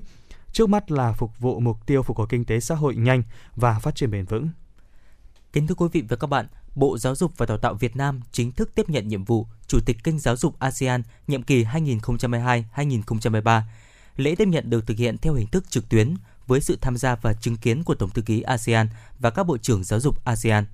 Theo Bộ trưởng Bộ Giáo dục và Đào tạo Nguyễn Kim Sơn cho biết, giai đoạn chuyển giao giữa trạng thái giáo dục ứng phó với đại dịch COVID-19 sang trạng thái giáo dục thích nghi với đại dịch COVID-19 đòi hỏi người học, nhà trường và phụ huynh sẵn sàng thích nghi với mọi hình thức học tập, bao gồm trực tiếp, trực tuyến hay kết hợp cả hai. Giai đoạn này cần ưu tiên những cấp thiết nhằm xây dựng một hệ thống giáo dục linh hoạt hơn như chăm sóc và bảo vệ sức khỏe tinh thần của người học, tăng cường giáo dục về bảo vệ môi trường, biến đổi khí hậu, đảm bảo việc tiếp cận giáo dục công bằng và có chất lượng cho người học, đặc biệt là nhóm yếu thế, thúc đẩy chuyển đổi số toàn diện và đảm bảo an toàn không gian mạng cho người học. Bộ Giáo dục và Đào tạo Việt Nam kêu gọi các nước trong khu vực tiếp tục chung tay để tái thiết giáo dục, gia tăng khả năng chống chịu của hệ thống giáo dục ASEAN trong bối cảnh mới. Bộ Giáo dục và Đào tạo Việt Nam mong muốn nhận được sự ủng hộ và hỗ trợ từ các nước thành viên ASEAN và các đối tác nhiệm kỳ chủ tịch của mình đồng thời sẽ cố gắng hết sức để thực hiện hóa những ưu tiên và định hướng lớn của giáo dục ASEAN trong giai đoạn sắp tới. Trung ương đoàn vừa tổ chức hội nghị trực tuyến lấy ý kiến góp ý, hiến kế của thanh niên, công nhân và cán bộ, công chức viên chức trẻ xây dựng dự thảo báo cáo chính trị Đại hội đoàn toàn quốc lần thứ 12. Nhiều đại biểu bày tỏ mong muốn thời gian tới, tổ chức đoàn quan tâm hơn nữa đến việc trang bị kỹ năng mềm, kỹ năng giao tiếp, thương lượng, kiến thức về tiền hôn nhân cho thanh niên công nhân, các đại biểu tham dự hội nghị đã tập trung trao đổi sâu sắc về các vấn đề liên quan tới thanh niên công nhân như sáng tạo trong lao động, sản xuất, kinh doanh, giải pháp nâng cao công tác đoàn kết tập hợp thanh niên trong các doanh nghiệp ngoài nhà nước, phát triển sâu rộng các hoạt động văn hóa văn nghệ, thể dục thể thao cho thanh niên công nhân, có thể nghiên cứu để tiếp thu phù hợp trong báo cáo chính trị Đại hội đoàn toàn quốc lần thứ 12. số hiệu FM96 đang chuẩn bị nâng độ cao. Quý khách hãy thắt dây an toàn, sẵn sàng trải nghiệm những cung bậc cảm xúc cùng FM96. Kính thưa quý vị và các bạn, thành phố Hà Nội hiện có 6 vùng sản xuất nông nghiệp chuyên canh, tập trung và đồng thời đang nỗ lực phát triển các mô hình nông nghiệp ứng dụng công nghệ cao, cho ra sản phẩm nông nghiệp sạch, đáp ứng nhu cầu ngày càng tăng của người tiêu dùng. Thưa quý vị và các bạn, nhằm đáp ứng nhu cầu ngày càng tăng của người dân về rau an toàn, ngoài việc duy trì sản xuất trên diện tích 5.044 ha hiện có, từ nay đến năm 2025, Hà Nội sẽ phấn đấu phát triển thêm từ 3.000 ha đến 4.000 ha rau an toàn, đồng thời tiếp tục áp dụng tiến bộ khoa học kỹ thuật vào sản xuất để tăng năng suất và chất lượng của sản phẩm. Hiện nay Hà Nội có tổng diện tích canh tác rau là 12.000 ha, phân bố tại 22 quận huyện thị xã với 151 vùng sản xuất rau tập trung, sản lượng khoảng gần 700.000 tấn một năm, đáp ứng 70% nhu cầu của người tiêu dùng thủ đô.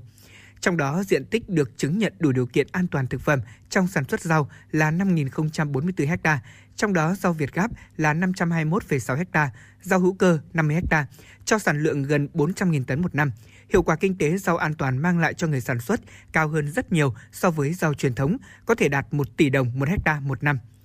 Đối với vùng trồng rau tập trung, Tri cục trồng trọt bảo vệ thực vật Hà Nội đã phối hợp với Ủy ban dân các xã tổ chức tập huấn nâng cao kiến thức sản xuất, đồng thời vận động nhân dân tuân thủ các tiêu chuẩn về an toàn. Mặt khác, các sản phẩm rau an toàn đều áp dụng triệt đề chương trình quản lý dịch hại tổng hợp IPM nhằm hạn chế tối đa việc sử dụng thuốc bảo vệ thực vật Xã Văn Đức, huyện Gia Lâm là một trong những vùng sản xuất rau lớn của Hà Nội với hơn 250 ha. Thời gian gần đây, vùng rau này đã được đầu tư bài bản, nhiều tiến bộ khoa học kỹ thuật như tưới nước tự động, dùng màng che phủ đã được áp dụng vào sản xuất. Hợp tác xã rau sạch Chủ Tâm đã đầu tư 1,4 tỷ đồng xây dựng hệ thống nhà lưới trên diện tích 10.000 m2, quy trình canh tác áp dụng nhiều tiến bộ kỹ thuật mới nên các loại rau đều cho năng suất cao, đồng đều về mẫu mã và chất lượng vượt trội, được thị trường đón nhận. Ông Nguyễn Văn Minh, Giám đốc Hợp tác xã Nông nghiệp Văn Đức, huyện Gia Lâm chia sẻ. Về quy trình sản xuất thì chúng tôi đã đáp ứng với quy trình chất lượng sản phẩm cũng đã đảm bảo. Ví dụ rau an toàn, rau Việt Gáp à, và rau à, chúng tôi đang sản xuất là rau ờ, hữu cơ vi sinh là cái mô hình đang làm thí điểm để đánh giá chất lượng và chúng tôi cũng phối hợp với các cái viện ví dụ như là viện à, khoa học công nghệ môi trường để mà đưa những cái dòng sản phẩm để vào xử lý khắc phục cái vấn đề sản xuất của bà con và để đưa ra những sản phẩm nó mang tính chất cái chất lượng nó cao hơn. Ví dụ là hữu cơ, còn trên cả hữu cơ là organic nữa. Để mà đáp ứng được cái nhu cầu của khách hàng, thì chúng tôi đang định hướng đi theo hướng này. Thế thì nó phải có những cái mô hình, có những cái điểm để chúng tôi làm thí điểm. Hiện nay chúng tôi cũng đang đề nghị kiến nghị với huyện, có một chỗ, có một hecta để mà làm cái mô hình này. Để huyện cũng ờ, có những cái mà giúp đỡ cho địa phương, để tạo điều kiện về đất, để cho chúng tôi có cái đất để chúng tôi thực hiện cái mô hình. Vốn là vùng được quy hoạch phát triển sản xuất rau an toàn của thành phố, Hợp tác xã rau an toàn xã Hà Hồi, huyện Thường Tín hiện có 7 thành viên với diện tích sản xuất rau trên 22 ha, trong đó có 3 ha sản xuất rau an toàn theo chuẩn Việt Gáp để cung ứng ra thị trường các sản phẩm an toàn sau khi được tổ chức lại theo mô hình hợp tác xã, hoạt động theo luật hợp tác xã năm 2012. Được sự quan tâm của thành phố và huyện Thường Tín, xã Hà Hồi cũng đã đầu tư 38 tỷ đồng xây dựng nhà sơ chế, hệ thống cấp nước sạch và hoàn thiện giao thông nội đồng phục vụ cho việc sản xuất phát triển của hợp tác xã với sản lượng từ 15 đến 20 tấn rau các loại một ngày để thúc đẩy tiêu thụ sản phẩm. Năm 2021, Hợp tác xã rau an toàn Hà Hồi cũng đã đăng ký 12 sản phẩm rau, mọc nhĩ, nấm sò các loại để tham gia chương trình mỗi xã một sản phẩm, đưa sản phẩm của hợp tác xã bày bán tại các cửa hàng giới thiệu sản phẩm ô cốp và đưa vào các chuỗi siêu thị, cửa hàng tiện ích ở trong huyện và thành phố. Ông Từ Đức Toàn, Phó Giám đốc Hợp tác xã rau an toàn Hà Hồi, huyện Thường Tín cho hay. Với hợp tác xã rau an toàn Hà Hồi thì chúng tôi cũng thành lập từ bắt đầu từ tháng 18 năm 2020 đến nay cũng là đi vào hoạt động được hơn một năm với 7 thành viên mà sáng lập là chúng tôi cũng là nòng cốt của các hội nông dân và cũng được sự quan tâm của lãnh đạo đảng ủy, ủy ban xã và tạo cho hợp tác xã một cái điểm kinh doanh là cũng là cái trụ sở ở ngoài khu vực chợ cũng là cái đối với cái chợ để làm cái đầu mối cũng như là cái quảng bá các sản phẩm của bà con trong cái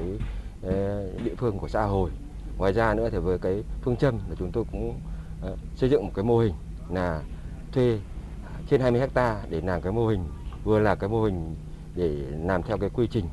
ờ, Việt Gáp để làm sao là đưa cái thương hiệu của rau Hà Hồi nó đem lại cái giá trị cao hơn so với cái sản xuất thông thường của bà con. Theo kế hoạch số 137 KHUBND trong giai đoạn 2022-2025, ngoài việc duy trì sản xuất trên diện tích 5.044 ha đã được chứng nhận đủ điều kiện an toàn thực phẩm, Hà Nội sẽ mở rộng thêm 3.000 đến 4.000 ha rau an toàn với giá trị sản xuất đạt 300 đến 500 triệu đồng một ha một năm. Riêng vụ đông đạt 120 triệu đồng một ha một vụ. Cùng với đó, Hà Nội sẽ kiểm soát dư lượng thuốc bảo vệ thực vật dưới ngưỡng quy định cho 90% diện tích sản xuất rau an toàn trên địa bàn và phát triển thêm từ 30 đến 40 chuỗi cung cấp rau an toàn, bảo đảm 100% truy xuất nguồn gốc xuất xứ. Những diện tích nhỏ lẻ không sản xuất chuyên canh sẽ được tổ chức quản lý theo quy trình sản xuất an toàn. Đồng thời, thành phố sẽ tăng cường hoạt động nghiên cứu huấn luyện và chuyển giao kỹ thuật về sản xuất rau an toàn.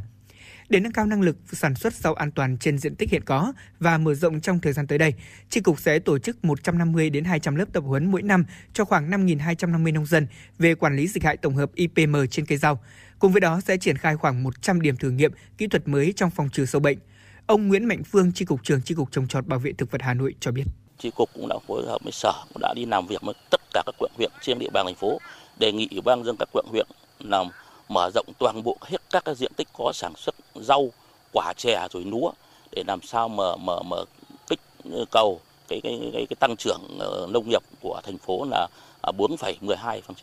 Tham mưu cho sở để ban hành các cái bộ giống có chất lượng cao rồi sản phẩm tốt đưa vào sản xuất. Cái hai là liên kết với các doanh nghiệp để làm sao mà tạo ra một cái chuỗi từ sản xuất rồi đến bán ăn.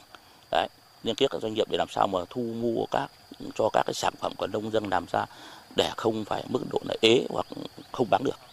Tới đây, bên cạnh việc tập trung triển khai cấp giấy chứng nhận đủ điều kiện an toàn thực phẩm cho khoảng 3.600 ha rau đã hết hạn theo quy định như triển khai phân tích mẫu đất, mẫu nước nếu bảo đảm các yêu cầu đề ra sẽ được cấp lại. tri cục sẽ tăng cường thanh tra kiểm tra, kiểm nghiệm an toàn thực phẩm, trong đó tiến hành phân tích khoảng 1.000 mẫu rau điển hình mỗi năm để đánh giá mức độ đáp ứng yêu cầu về an toàn thực phẩm hay tăng cường kiểm tra, đánh giá kiến thức cũng như khả năng áp dụng quy trình, tiến bộ kỹ thuật trong phòng trừ sâu bệnh của người nông dân. Mặt khác, tri cục cũng sẽ phối hợp chặt chẽ với các cơ quan thông tin truyền thông của trung ương, của thành phố cũng như các cơ quan tuyên truyền cấp huyện, cấp xã để tăng cường thời lượng thông tin về sản xuất, kinh doanh, tiêu dùng rau an toàn, các văn bản quy phạm pháp luật liên quan đến bảo vệ thực vật và an toàn thực phẩm, việc xử phạt vi phạm hành chính trong lĩnh vực giống cây trồng, bảo vệ và kiểm dịch thực vật, Đặc biệt, để bảo đảm phát triển bền vững diện tích rau an toàn trên địa bàn thành phố, Chi cục trồng trọt bảo vệ thực vật Hà Nội sẽ phối hợp với các cơ quan chức năng siết chặt công tác quản lý vật tư nông nghiệp ở tất cả các khâu, kiểm tra sản xuất, kinh doanh và sử dụng vật tư nông nghiệp theo phân công, phân cấp nhằm phát hiện xử lý kịp thời những hành vi vi phạm theo thẩm quyền. Về lâu dài, ngành nông nghiệp thủ đô sẽ tập trung phát triển chuỗi sản xuất, tiêu thụ rau an toàn gắn với truy xuất nguồn gốc đến hộ sản xuất và có sự tham gia của cả người sản xuất, người kinh doanh, người tiêu dùng, đồng thời đăng ký thương hiệu riêng cho từng sản phẩm rau củ quả chủ lực, nhất là đối với các sản phẩm ứng dụng công nghệ cao. Qua đó xây dựng quảng bá thương hiệu rau an toàn thủ đô đến với đông đảo người tiêu dùng. Mùa xuân lại đến với những tiếng hát bát ngát với những con người cuộc đời mang con tim say trong mùa xuân vẫn còn đang ở lại. Mùa xuân rất hiền lặng yên ngồi nghe tôi hát. Còn em lặng yên ngồi nghe lời tỏ tình của mùa xuân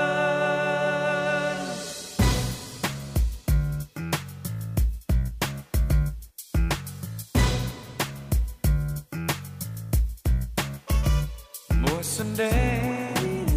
đạp xe trên phố, tóc xóa vai mềm mùa xuân đến, nụ hoa thương ngát nở trên môi hồng. Mùa xuân rất hiền lặng yên ngồi nghe tôi hát và tôi biết rằng, nói yêu em là điều khó khăn mùa xuân đến rồi, mùa xuân nói dừng với em. Tình yêu rất gần, tình yêu hãy đừng là cánh chim. Em ơi, nghe trăng mùa xuân mùa xuân hát ở trong lòng. Đất nước với sức sống mới, như chim én bay trên trời cao trên trời cao.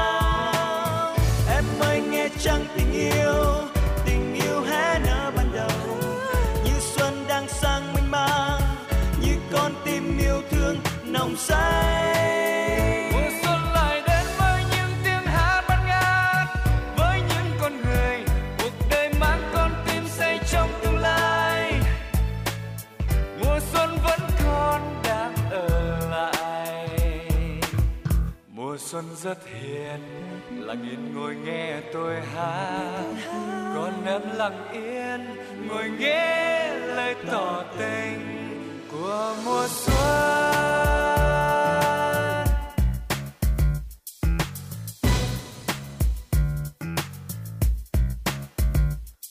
Xuân đến,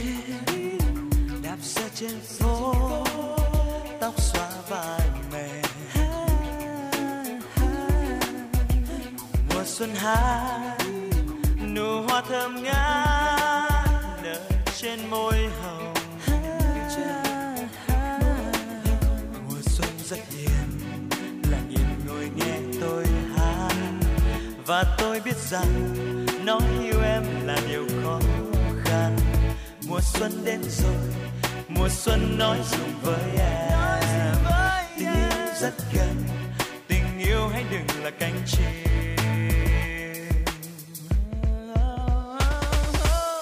Em ơi, nghe trăng mùa xuân mùa xuân hát ở trong lòng.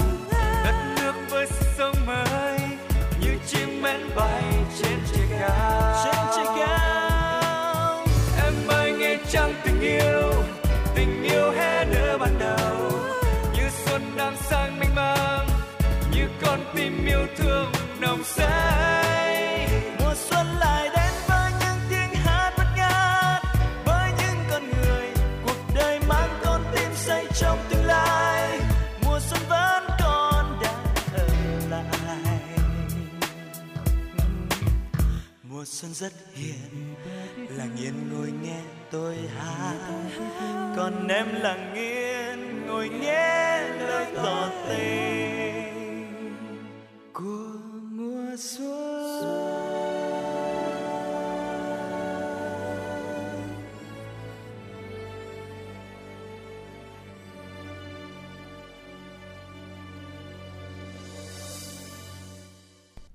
Trở lại với chương trình chuyển động Hà Nội chiều, xin mời quý vị cùng tiếp tục lắng nghe những tin tức thời sự do phóng viên Thủy Chi gửi đến chương trình. Thưa quý vị và các bạn, Thường trực Hội đồng nhân dân thành phố Hà Nội ban hành quyết định về việc thành lập đoàn giám sát của Thường trực Hội đồng nhân dân thành phố về tình hình tổ chức thực hiện xử lý chất thải rắn sinh hoạt tại khu liên hợp xử lý chất thải Sóc Sơn. Mục đích của việc giám sát nhằm đánh giá tình hình tổ chức thực hiện xử lý chất thải rắn sinh hoạt tại khu liên hợp xử lý chất thải Sóc Sơn. Kết quả đạt được những tồn tại hạn chế, khó khăn vướng mắc, nguyên nhân, trách nhiệm của các cấp, các ngành trong việc thực hiện các quy định của pháp luật, các chủ trương chỉ đạo của thành ủy, đồng thời đề xuất kiến nghị các cấp có thẩm quyền các biện pháp khắc phục tồn tại, hạn chế khó khăn vướng mắc nhằm nâng cao chất lượng hiệu quả hoạt động. Khu liên hợp xử lý chất thải Sóc Sơn đáp ứng yêu cầu bảo vệ môi trường của thành phố Hà Nội. Theo đó, từ ngày 25 tháng 3 đến ngày 5 tháng 4, các đoàn giám sát sẽ làm việc trực tiếp tại một số sở ngành, Ủy ban nhân dân huyện Sóc Sơn về tình hình xử lý chất thải rắn sinh hoạt tại khu liên hợp xử lý chất thải Sóc Sơn, tình hình kết quả thực hiện dự án nhà máy điện rác Sóc Sơn, tình hình kết quả thực hiện các dự án đầu tư hỗ trợ hạ tầng kỹ thuật, hạ tầng xã hội, khu vực bị ảnh hưởng bởi khu xử lý chất thải tập trung tại khu liên hợp xử lý chất thải Sóc Sơn. Đoàn cũng sẽ giám sát kết quả thực hiện các chính sách hỗ trợ đối với người dân trong phạm vi vùng ảnh hưởng môi trường khu vực xung quanh khu liên hợp xử lý chất thải Sóc Sơn theo nghị quyết của Hội đồng nhân dân thành phố và quyết định của Ủy ban nhân dân thành phố. Quý thính giả thân mến, hướng tới Đại hội đại biểu Hội Cựu chiến binh huyện Sóc Sơn lần thứ 7, sáng nay Hội Cựu chiến binh thị trấn Sóc Sơn đã tổ chức Đại hội đại biểu lần thứ 8 nhiệm kỳ 2022-2027. Nhiệm kỳ qua, Hội Cựu chiến binh thị trấn luôn xác định nhiệm vụ tham gia xây dựng và bảo vệ Đảng, chính quyền, chế độ xã hội chủ nghĩa và khối đoàn kết toàn dân là nhiệm vụ chính trị quan trọng hàng đầu. Thường xuyên tổ chức học tập, quán triệt, tuyên truyền các chủ trương và chính sách pháp luật của Đảng, Nhà nước đến cán bộ hội viên, tạo sự thống nhất cao trong toàn hội.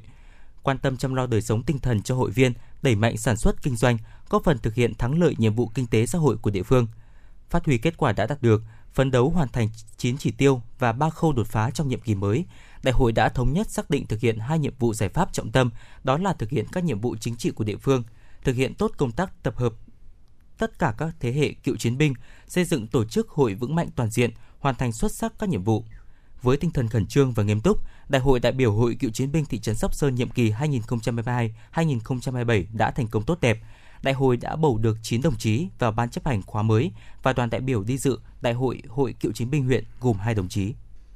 Tại trường Trung học phổ thông Tân Dân, huyện Phú Xuyên, Ban thư ký chương trình truyền thông vì an toàn giao thông thủ đô năm 2021 phối hợp với ban giám hiệu nhà trường tổ chức trao giải vòng cuộc thi trắc nghiệm vì an toàn giao thông thủ đô trên internet năm 2021.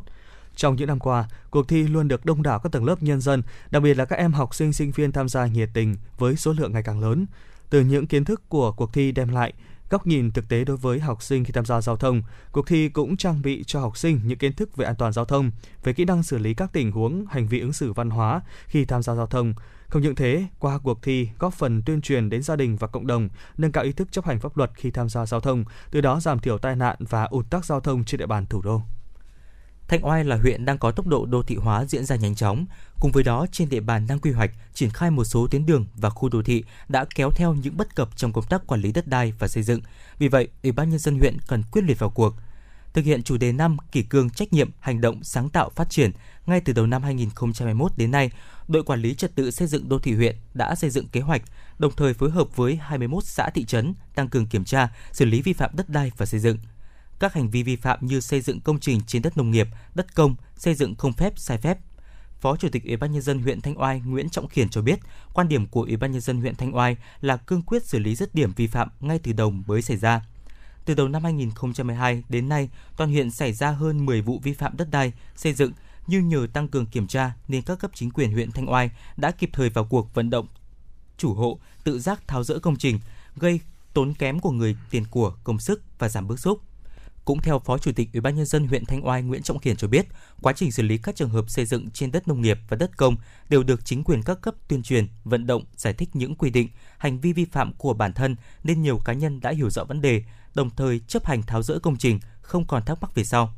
Việc cương quyết xử lý vi phạm trên đất đai, xây dựng trên địa bàn huyện Thanh Oai những năm gần đây giúp cán bộ gắn kết trách nhiệm trong công tác quản lý, không để tái diễn vi phạm và tạo thành phong trào lan tỏa. Để đảm bảo an toàn phòng cháy chữa cháy, giảm thiểu số vụ cháy, nguy cơ thiệt hại do cháy nổ gây ra cho doanh nghiệp, hộ sản xuất kinh doanh tại 152 thôn, khu dân cư và 11 cụm công nghiệp làng nghề thì việc làm cần thiết là ý thức của người lao động cần phải nâng cao cho công tác phòng cháy chữa cháy, duy trì tốt hoạt động đội phòng cháy chữa cháy cơ sở, Cùng với đó, đầu tư trang thiết bị phòng cháy chữa cháy, lắp đặt hệ thống phòng cháy chữa cháy, mở lớp tập huấn, phổ biến kiến thức phòng cháy chữa cháy cho người lao động. Những nội dung này, thời gian qua huyện Thường Tín đã quyết liệt triển khai. Thượng tá Đỗ Xuân Bình, Phó trưởng Công an huyện Thường Tín khẳng định, thời gian qua Công an huyện tập trung giả soát đánh giá thực trạng hoạt động tại các cụm công nghiệp và 152 thôn, khu dân cư, Cùng với đó, tiến hành kiểm tra hàng nghìn lượt cơ sở, phát hiện đề xuất xử lý tồn tại, thiếu sót về phòng cháy chữa cháy. Qua kiến nghị đã giúp cơ sở thay đổi nhận thức, khắc phục kịp thời, giảm thiểu nguy cơ dẫn đến cháy nổ, Mặt khác, tăng cường tuyên truyền bằng nhiều hình thức nhằm cảnh báo, khuyến cáo người dân đảm bảo an toàn phòng cháy chữa cháy trong sử dụng điện, ga, đốt vàng mã. Thời gian tới, đơn vị tiếp tục đẩy mạnh công tác nắm bắt tình hình, nhưng vẫn đảm bảo công tác phòng chống dịch bệnh, nâng cao chất lượng hiệu quả công tác tham mưu cho cấp ủy chính quyền đề ra chủ trương, biện pháp lãnh đạo, chỉ đạo công tác phòng cháy chữa cháy, phối hợp với các đơn vị liên quan thực hiện tốt nhiệm vụ đảm bảo an toàn phòng cháy chữa cháy, tăng cường kiểm tra nắm bắt tình hình đối với những cơ sở thuộc địa bàn trọng điểm có nguy cơ cháy nổ, đẩy mạnh công tác tuyên truyền đến người dân, doanh nghiệp, phát huy phương châm 4 tại chỗ là nhiệm vụ quan trọng số 1. Quý vị và các bạn đang lắng nghe chương trình Truyền động Hà Nội chiều được phát sóng trực tiếp trên tần số FM 96 MHz của Đài Phát thanh và Truyền hình Hà Nội. Chỉ đạo nội dung Phó tổng biên tập Nguyễn Tiến Dũng, tổ chức sản xuất Trà My, biên tập Minh Thơm, MC Quang Anh Quang Minh, thư ký Mai Liên cùng kỹ thuật viên Quốc Hoàn thực hiện. Còn bây giờ trước khi đến với những phần tiếp theo của chương trình, xin mời quý vị thính giả cùng lắng nghe ca khúc Đánh thức tầm xuân do ca sĩ Thu Phương trình bày.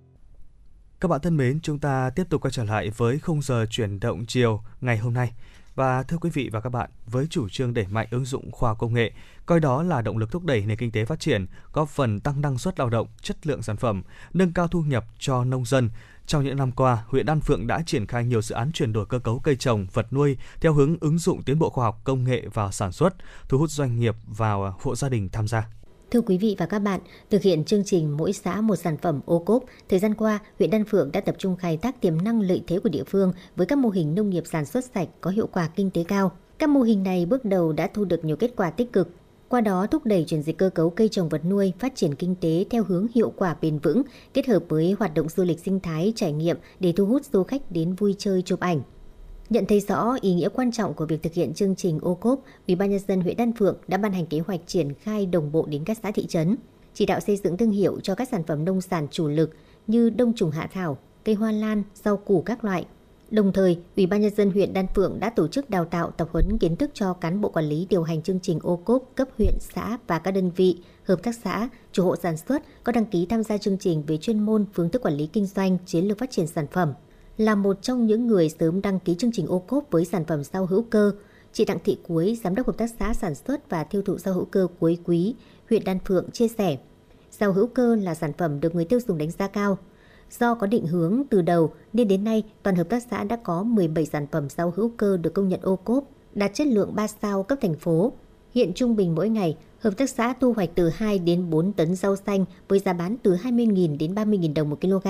Giá trị thu nhập bình quân của hợp tác xã đạt gần 6,6 tỷ đồng một hecta một năm. Trung bình thu nhập của mỗi thành viên tham gia hợp tác xã đạt từ 5 đến 7 triệu đồng một tháng. Chị Đặng Thị Cuối, Giám đốc Hợp tác xã Sản xuất và Tiêu thụ rau hữu cơ Cuối Quý, huyện Đan Phượng cho biết. Cái quy trình sản xuất của ờ, hợp tác xã chúng tôi là à, chúng tôi sản xuất theo hướng hữu cơ mà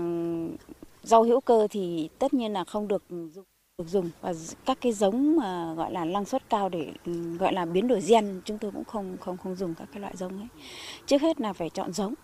Chọn giống thì chúng tôi chọn cây giống uh, nhập ngoại. Nhập ngoại như là của uh, Nhật hoặc là của uh, Đài Loan thì của Mỹ những cái giống ấy thì người ta xử lý cái cái cái hạt từ ở trong trong giống rồi nên là chúng tôi sản xuất rất là yên tâm không bị bệnh không bị ấy mà năng suất cao Mô hình trồng rau hữu cơ công nghệ cao của ông Trần Văn Bảy, xã Thọ An, huyện Đan Phượng có diện tích hơn 2,8 hecta với hơn 20 nhà màng, nhà lưới được lắp đặt hiện đại. Mỗi năm, mô hình sản xuất rau hữu cơ của gia đình cho hiệu quả kinh tế gần 2 tỷ đồng, giải quyết việc làm cho 20 đến 30 lao động địa phương. Ông Trần Văn Bảy, xã Thọ An, huyện Đan Phượng cho biết. Sản xuất ờ, nông nghiệp ờ, theo truyền thống thì theo hướng hữu cơ này có giá trị kinh tế cao hơn, gấp ờ, 3 đến 5 lần so với trồng lúa. Hiện nay về đảm bảo sức khỏe cho người nông dân thì hiện nay là đối với theo hướng hữu cơ này sức khỏe tốt, bền vững, đảm bảo sức khỏe so với sản xuất truyền thống là phun thuốc và bón là hóa học nhưng hiện nay là chúng tôi là sản xuất theo hướng là hữu cơ là không có phun thuốc phòng trừ bằng à, hóa học và tự làm bằng à, phòng trừ bằng à, ớt, tỏi, giấm và các chế phẩm khác để đảm bảo sức khỏe cho người tiêu dùng, cho nhân dân thành phố cũng như là địa phương. Còn anh Nguyễn Hữu Hợi, chủ vườn nho Hợi Hường, xã Đan Phượng lại lựa chọn mô hình nho hạ đen để phát triển kinh tế gia đình. Trước đây, mảnh đất canh tác của gia đình thường dùng để trồng hoa màu theo kiểu mùa nào thứ đó. Thu nhập không cao bởi giá cả lên xuống thất thường. Nhận thấy nho hạ đen là giống cây mới tiềm năng nên anh Hợi cùng một số hộ nông dân huyện Đan Phượng với sự giúp đỡ hỗ trợ kỹ thuật của Hội Nông dân và Trạm khuyến nông huyện Đan Phượng đã mạnh dạn đầu tư trồng nho. So với trồng các loại hoa màu khác, nho hạ đen cho thu nhập cao gấp đôi các loại cây trồng khác – một lần trồng có thể cho thu hoạch trong vòng 20 năm. Theo tính toán của các hộ trồng nho tại Đan Phượng, sản lượng nho những năm sau đều cao hơn năm trước. Với mức giá hiện tại từ 120.000 đồng đến 130.000 đồng một kg, bình quân mỗi xào người dân thu 60 đến 65 triệu một xào một vụ. Những hộ gia đình trồng nho hạ đen khoảng một mẫu, một năm thu về trên 1 tỷ đồng, chưa trừ các chi phí. Bên cạnh đó, để sản phẩm nho hạ đen có uy tín, có chỗ đứng trên thị trường, huyện Đan Phượng cũng chủ động hướng dẫn người dân sản xuất theo tiêu chuẩn Việt Gáp hiện sản phẩm nho hạ đen đã được công nhận sản phẩm ô cốp 4 sao. Anh Nguyễn Hữu Hợi, chủ vườn nho Hợi Hường, xã Đan Phượng, huyện Đan Phượng chia sẻ. Cái mô hình của tôi thì à, giờ là đang à, là một mẫu rưỡi, à, là 1.500 cây. Thì cái sản lượng như năm nay năm đầu tiên thì gia đình đã thu hoạch được là ba trăm rưỡi đến 100 triệu. Những mô hình hiệu quả trên đều là kết quả tích cực từ phong trào nông dân thi đua sản xuất kinh doanh giỏi của Hội Nông dân huyện An Phượng. Từ các phong trào thi đua này đã khích lệ mỗi người nông dân có ý thức và quyết tâm tự vươn lên làm giàu, đổi mới nếp nghĩ, cách làm. Trong 2 năm qua, Hội Nông dân huyện Đan Phượng đã hướng dẫn các xã thị trấn xây dựng được 25 dự án, giải ngân số tiền 8,650 triệu đồng cho 400 hộ hội viên vay phát triển sản xuất trồng trọt, chăn nuôi và ngành nghề mới tín chấp vay vốn ngân hàng chính sách xã hội qua 79 tổ tiết kiệm và vay vốn cho 2.787 hộ vay với số tiền trên 111.600 triệu đồng. Thực tế, phong trào nông dân thi đua sản xuất kinh doanh giỏi ở huyện Đan Phượng đã trở thành nòng cốt giúp địa bàn toàn huyện chuyển đổi được gần 300 hecta đất nông nghiệp kém hiệu quả sang các mô hình sản xuất chất lượng cao hiệu quả. Điều đáng ghi nhận là những mô hình sản xuất của hội viên nông dân đã góp phần nhân rộng mô hình nông nghiệp công nghệ cao sản xuất hữu cơ liên kết theo chuỗi trên địa bàn, góp phần nâng cao thu nhập cho người nông dân. Tiềm năng là rất lớn, nhưng để phát triển được theo hướng du lịch nông nghiệp sinh thái cũng cần tháo gỡ các vấn đề liên quan đến chính sách cũng như tạo điều kiện cho các đơn vị doanh nghiệp xây dựng một phần tạo nơi nghỉ dưỡng, ăn uống cho du khách. Hiện nay, huyện Đan Phượng đang đề nghị với thành phố có những biện pháp tháo gỡ để tạo điều kiện cho các đơn vị doanh nghiệp, hộ sản xuất kinh doanh khai thác hoạt động du lịch nông nghiệp sinh thái trải nghiệm. Ông Nguyễn Thạc Hùng, Phó Chủ tịch Ủy ban nhân dân huyện Đan Phượng cho biết. Để làm sao mà phát triển nông nghiệp thì chúng tôi đang định hướng nó phát triển hai vùng rõ rệt đấy là khai thác tiềm năng của cái vùng bãi sông đáy và sông Hồng, bởi vì trong quá trình đô thị thì các cái vùng đất hiện nay là cái vùng đất nó sản xuất nông nghiệp nó sẽ không ổn định, chỉ có một phần rất nhỏ ổn định. Do đó chúng tôi tập trung vào đấy để đưa vào cái là nông nghiệp công nghệ cao, nông nghiệp hữu cơ và kết hợp với cái du lịch trải nghiệm. Cái ờ, vừa rồi chúng tôi đã thể nghiệm, thử nghiệm một số mô hình khá là thành công như mô hình nho hạ đen, nó khá là thành công. Rồi chúng tôi đi theo cái hướng này, không những là thu nhập về nông sản nhưng lại thu nhập về cả về du lịch trải nghiệm nữa với việc đầu tư bài bản đồng bộ tạo điều kiện cho các làng nghề phát triển du lịch thì đây sẽ là hướng để huyện Đan Phượng phát triển bền vững diện tích đất nông nghiệp còn lại kết hợp với việc phát triển cho các làng nghề truyền thống của địa phương. Việc xây dựng các tour tuyến du lịch làng nghề văn hóa tâm linh kết nối với tuyến du lịch đường thủy với các địa phương lân cận sẽ tạo nên các tour tuyến hoàn chỉnh, đa dạng hóa các sản phẩm du lịch để thu hút du khách đến tham quan trải nghiệm, nâng cao thu nhập cho nhân dân, góp phần thúc đẩy kinh tế xã hội của địa phương phát triển. Quý vị thính giả đã cùng nhau quay trở lại với chuyển động Hà Nội chiều và ngay bây giờ thì hãy cùng Quang Minh và Quang Anh tiếp tục cập nhật những tin tức đáng quan tâm. Kính thưa quý vị và các bạn, trang ASEAN Investor đăng bài viết đánh giá tích cực về triển vọng kinh tế của Việt Nam. Bài viết dẫn ý kiến của các chuyên gia cho biết, nhờ quá trình công nghiệp hóa tốc độ cao và tầng lớp trung lưu đang tăng nhanh, Việt Nam sẵn sàng vươn lên mạnh mẽ sau đại dịch COVID-19 và từng bước trở thành điểm đến được quan tâm của các nhà đầu tư nước ngoài. Theo bài viết, đánh giá lạc quan được đưa ra dựa trên nền tảng kinh tế vững chắc nhờ tổng sản phẩm quốc nội GDP tăng trưởng ổn định, trung bình 6% mỗi năm cho đến năm 2019. Bất chấp những thiệt hại do đại dịch COVID-19 gây ra trong hai năm vừa qua và những mối đe dọa mới từ cuộc khủng hoảng và lạm phát ở Ukraine, các chuyên gia vẫn tin tưởng triển vọng là tích cực. Theo Ngân hàng Thế giới, dự báo kinh tế Việt Nam sẽ tăng trưởng 5,5% vào năm 2022, trong khi Quỹ tiền tệ quốc tế đưa ra con số cao hơn là 6,6% so với mức tăng trưởng 2,6% của năm 2021. Bài viết nhấn mạnh một trong những động lực kinh tế quan trọng là công nghiệp hóa với sự hỗ trợ của các nguồn đầu tư trực tiếp nước ngoài FDI. FDI không sụt giảm nhiều dù bị ảnh hưởng của dịch. Cũng theo bài viết, một động lực chính khác là tiêu dùng gia tăng trong nước. Đầu tư nước ngoài gia tăng trong những năm gần đây đã tạo ra việc làm và tầng lớp trung lưu đông đảo cũng như nuôi dưỡng nhiều chủ doanh nghiệp vừa và nhỏ tại địa phương – trở thành nhà cung cấp cho các nhà sản xuất lớn hơn. Đại diện Y ông tại Việt Nam ông Bùi Trung Chính, giám đốc khối thu mua ngành hàng thực phẩm cho biết, doanh nghiệp này đã nhận được đề xuất tăng giá từ một số nhà cung cấp khi giá xăng liên tục điều chỉnh. Hiện doanh nghiệp đang nỗ lực đàm phán với nhà cung cấp để giữ nguyên mức giá tốt nhất cho người tiêu dùng, đồng thời chấp nhận giảm biên độ lợi nhuận để đồng hành cùng khách hàng. Tương tự, nhằm hỗ trợ người tiêu dùng giảm bớt áp lực chi tiêu do những tác động từ việc tăng giá xăng dầu trong thời gian vừa qua, tại các siêu thị như Go, Big C, Top Markets thuộc tập đoàn Central Retail Việt Nam sẽ áp dụng chương trình siêu tiết kiệm mua nhiều giảm nhiều. Trong đó, tại hệ thống đại siêu thị Go, Big C trên toàn quốc, áp dụng siêu tiết kiệm giảm giá đến 50% đối với 390 sản phẩm, thực phẩm tươi sống, hàng tiêu dùng nhanh, hóa mỹ phẩm, đồ gia dụng, thời trang. Dịp này, Nhiều nhà cung cấp lớn của Go Big C như Vinphone, à, Vinamilk, Kingdo cũng đang hưởng ứng chương trình siêu tiết kiệm. Tại chuỗi siêu thị Top Markets, chương trình siêu tiết kiệm áp dụng giảm giá tới 50% đối với hơn 400 sản phẩm rau củ xanh, thịt cá tươi, đồ ngon được nhập khẩu trực tiếp. Chương trình kéo dài đến hết ngày 23 tháng 3. Bà Nguyễn Thị Bích Vân, Giám đốc truyền thông tập đoàn Central Retail cho biết, xăng dầu liên tục tăng giá trong thời gian qua đã ít nhiều ảnh hưởng đến nhà cung cấp hàng cho siêu thị, nhất là đối với thực phẩm tươi sống. Với tư cách là nhà bán lẻ có trách nhiệm với xã hội, Central Retail thương lượng giá hàng ngày với các đối tác để cùng đề xuất mức giá tốt nhất cho người tiêu dùng. Kính thưa quý vị và các bạn, nhiều ngày nay khi số ca nhiễm F0 liên tục tăng cao, các cửa hàng kinh doanh dịch vụ ăn uống rơi vào tình trạng vắng vẻ mặc dù không có lệnh giãn cách hay hạn chế ra đường. Theo số liệu của Bộ Y tế, số ca mắc COVID-19 tại Hà Nội luôn đứng đầu cả nước với hàng chục nghìn ca mỗi ngày.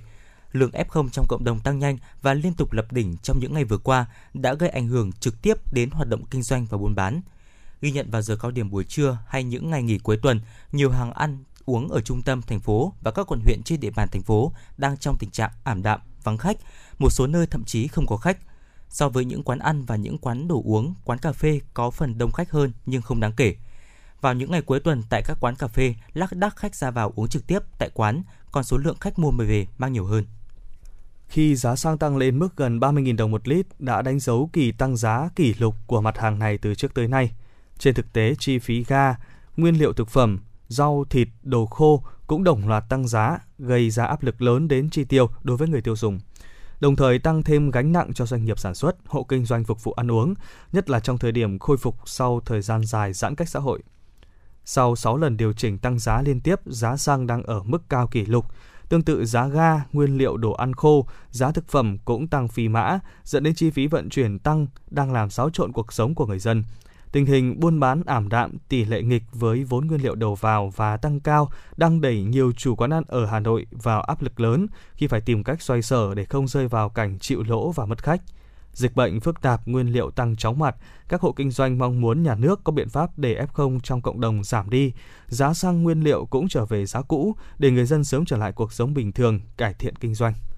Một thông tin đáng chú ý tiếp theo, Kính thưa quý vị và các bạn, mặc dù từ ngày 15 tháng 3 vừa qua, du lịch Việt Nam đã mở cửa đón khách quốc tế, thế nhưng nhiều khách sạn trên địa bàn thành phố Hà Nội vẫn cửa đóng then cài và hoạt động cầm chừng. Theo khảo sát, tại nhiều khách sạn từ 1 đến 3 sao tại Hà Nội, trên các tuyến phố Hàng Bông, Hàng Đào, Bát Sứ và Mã Mây, một số khách sạn đạt tiêu chuẩn 5 sao như Hilton, Hà Nội Opera vẫn chưa mở cửa đón khách trở lại. Phó Chủ tịch Hiệp hội Khách sạn Việt Nam Lê Thị Thu Hà chia sẻ, nếu như trước dịch COVID-19, các khách sạn tại Hà Nội đều hoạt động hết công suất, nhưng hiện chỉ có khoảng 5% không kể nhà nghỉ đã đi vào hoạt động. Lý giải nguyên nhân khiến hầu hết khách sạn trên địa bàn Hà Nội, đặc biệt là khu vực phố cổ chưa đi vào hoạt động. Ngoài ra, hầu hết nhân viên đã nghỉ việc do dịch COVID-19 nên nhiều khách sạn chưa có đủ nhân lực để phục vụ khách lưu trú.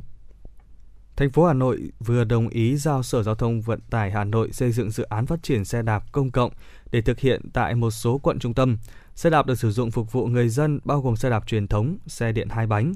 Theo dự thảo đề án xe đạp đô thị vừa được Sở Giao thông Vận tải Hà Nội hoàn thiện báo cáo Ủy ban nhân dân thành phố, dự án có mục tiêu đa dạng hóa loại hình phương tiện vận tải hành khách thân thiện với môi trường, kết nối giữa nhà ga xe buýt, nhà ga đường sắt đô thị và các đô thị khu dân cư, trung tâm thương mại, trụ sở văn phòng, khu liên cơ quan và phục vụ đi lại thúc đẩy phát triển du lịch, tham quan các danh lam thắng cảnh trên địa bàn thành phố. Đối tượng phục vụ được dự án đặt ra là người dân sử dụng dịch vụ vận tải hành khách công cộng, học sinh, sinh viên các trường đại học cao đẳng trên địa bàn thành phố, khách du lịch. Về lộ trình thực hiện, lãnh đạo Sở Giao thông Vận tải Hà Nội cho biết dự án sẽ triển khai theo hai giai đoạn.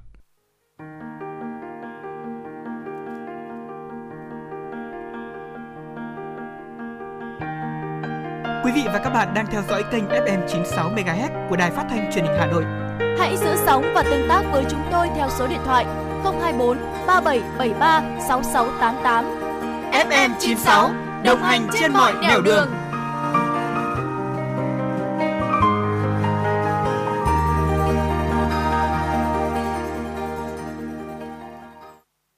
Thưa quý vị và các bạn, với lợi thế của tuổi trẻ là năng động, sáng tạo, dám nghĩ, dám làm, tuy nhiên làm gì để có vốn sản xuất và tạo công ăn việc làm cho đoàn viên thanh niên nông thôn luôn là vấn đề chăn trở đối với tổ chức đoàn ở huyện Ba Vì.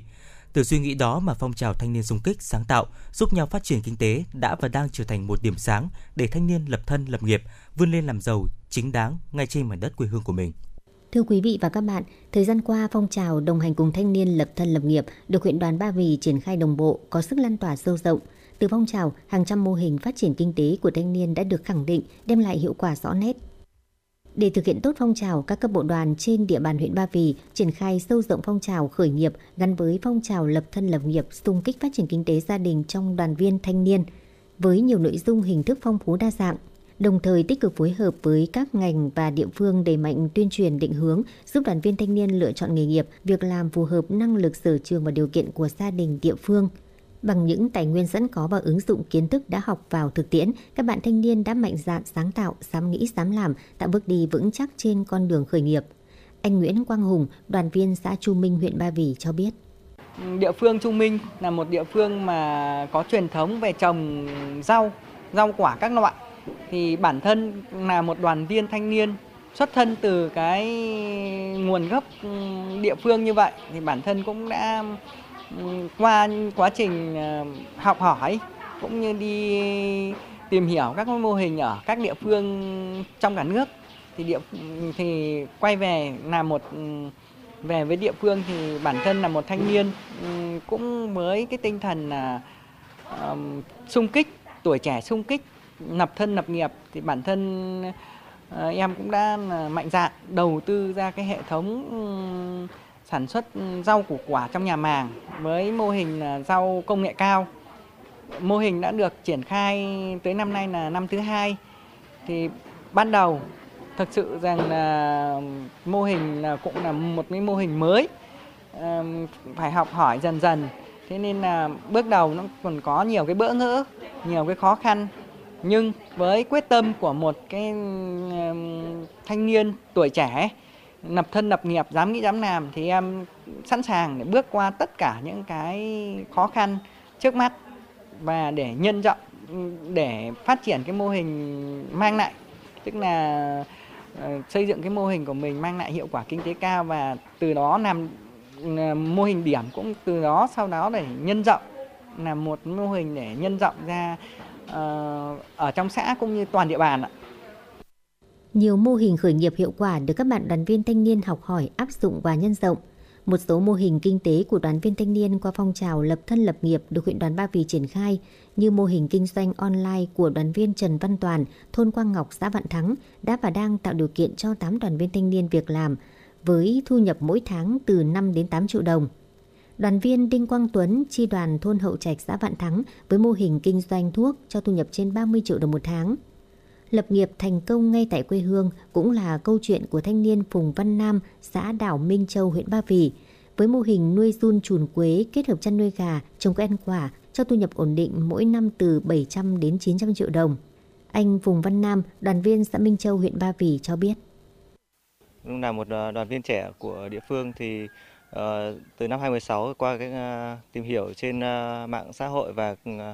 các mô hình thực tế thì em cũng về quyết định là nuôi run quế. Thì trong cái những cái năm phát triển gần đây ấy, thì thì em thấy nhận thấy là hiệu quả của cái mô hình này là tương đối là ừ, cao. Thì nó cũng góp phần là, là giảm thiểu ô nhiễm ờ, các, các cái chất thải chăn nuôi cho địa phương và góp phần phát triển kinh tế của gia đình ấy. thì nuôi cái mô hình run quế này cũng là rất là đơn giản không không cầu kỳ gì cả thì nếu mà các bạn trẻ hay là bất kỳ ai có nhu cầu phát triển cái mô hình run quế này thì em sẵn sàng chia sẻ kinh nghiệm và uh, giúp đỡ trong cái mô hình nuôi run. Những năm qua, đoàn viên thanh niên huyện Ba Vì đã thực hiện tốt chức năng nhiệm vụ, phát huy vai trò sung kích của đoàn viên thanh niên trong việc tham gia phát triển kinh tế xã hội và đồng hành với thanh niên trong lập thân lập nghiệp. Một số hoạt động tiêu biểu phải kể đến như hỗ trợ thanh niên vay vốn làm giàu chính đáng, tư vấn hướng nghiệp cho đoàn viên thanh niên, thành lập các mô hình câu lạc bộ giúp thanh niên phát triển kinh tế. Từ thực tế cho thấy, việc tiếp tục phát huy vai trò trách nhiệm của tổ chức đoàn trong tư vấn hỗ trợ thanh niên làm kinh tế và lập nghiệp trở nên cần thiết. Một mặt, thanh niên nắm vững kiến thức chuyên môn về kinh tế, tăng cường trao đổi kinh nghiệm lập nghiệp, làm giàu trên chính mảnh đất quê hương. Mặt khác, thanh niên phát huy tốt sở trường, đóng góp sức trẻ vào sự nghiệp xây dựng và bảo vệ thủ đô đất nước. Để đạt được kết quả trong phong trào thanh niên khởi nghiệp, huyện đoàn đã tích cực phối hợp với các phòng ban ngành của huyện, thành đoàn để tìm cơ chế chính sách cho thanh niên phát triển kinh tế.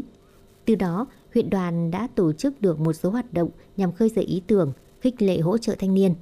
Điển hình như phối hợp với Ban đoàn kết thanh niên và địa bàn dân cư Thành đoàn Hà Nội tổ chức các buổi tọa đàm diễn đàn thanh niên phát triển kinh tế. Thành lập 24 câu lạc bộ thanh niên phát triển kinh tế cấp xã với gần 200 thành viên tham gia. Phối hợp với Trung tâm hướng nghiệp dạy nghề và giới thiệu việc làm tổ chức các lớp tư vấn hướng nghiệp cho 1.800 đoàn viên thanh niên mỗi năm. Từ những cố gắng nỗ lực của tổ chức đoàn, hiện nay trên địa bàn huyện có gần 160 mô hình thanh niên đầu tư phát triển kinh tế với nhiều hình thức đa dạng như trang trại chăn nuôi gia súc gia cầm, nuôi gà thả vườn, trồng cây ăn quả, VAC, trồng rau sạch, chế biến lâm sản, trồng chè, làm miến rong, các loại hình kinh doanh dịch vụ, bán hàng tạp hóa.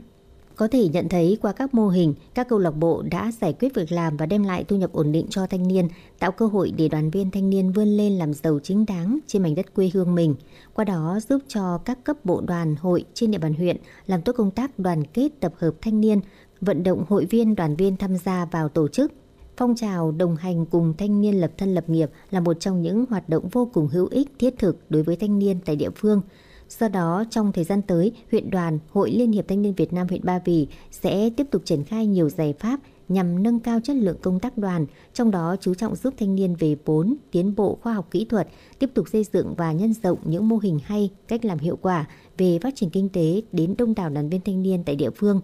Phong trào đã góp phần cổ vũ, định hướng và hỗ trợ thanh niên vươn lên trong học tập, lao động, lập thân, lập nghiệp, phát huy mạnh mẽ vai trò xung kích của cán bộ đoàn viên, thanh thiếu niên trong công tác tuyên truyền và thực hiện thắng lợi đề án xây dựng nông thôn mới, xây dựng đô thị văn minh, hướng tới xây dựng quê hương Ba Vì ngày càng giàu đẹp.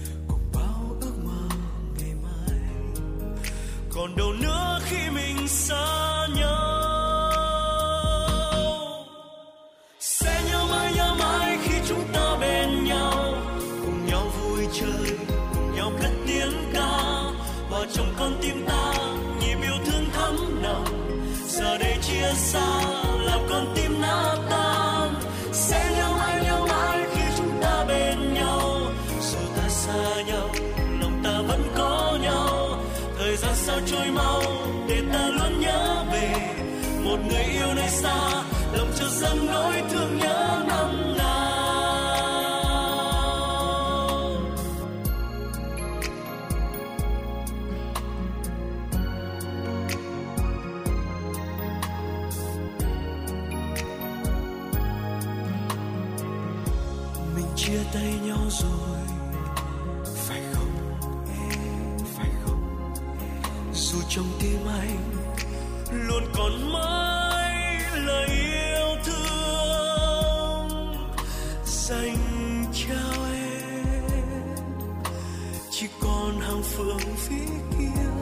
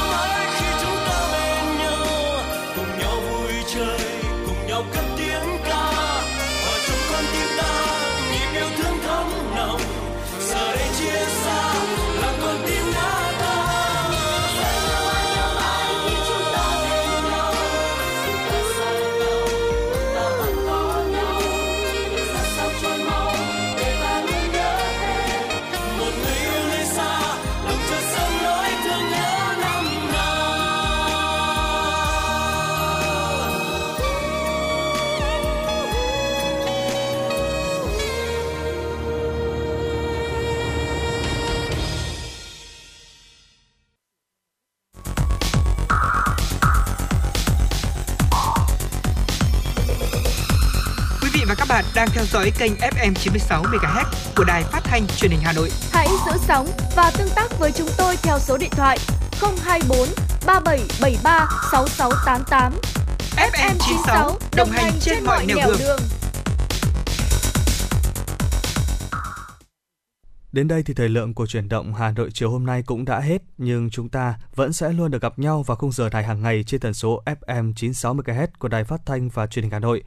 Các bạn cũng có thể gọi đến số điện thoại 024 3773 6688 của chương trình để chia sẻ những vấn đề các bạn đang quan tâm hoặc đóng góp cho chương trình ngày một hấp dẫn hơn. Xin chào, tạm biệt và hẹn gặp lại quý vị và các bạn trong các chương trình sau.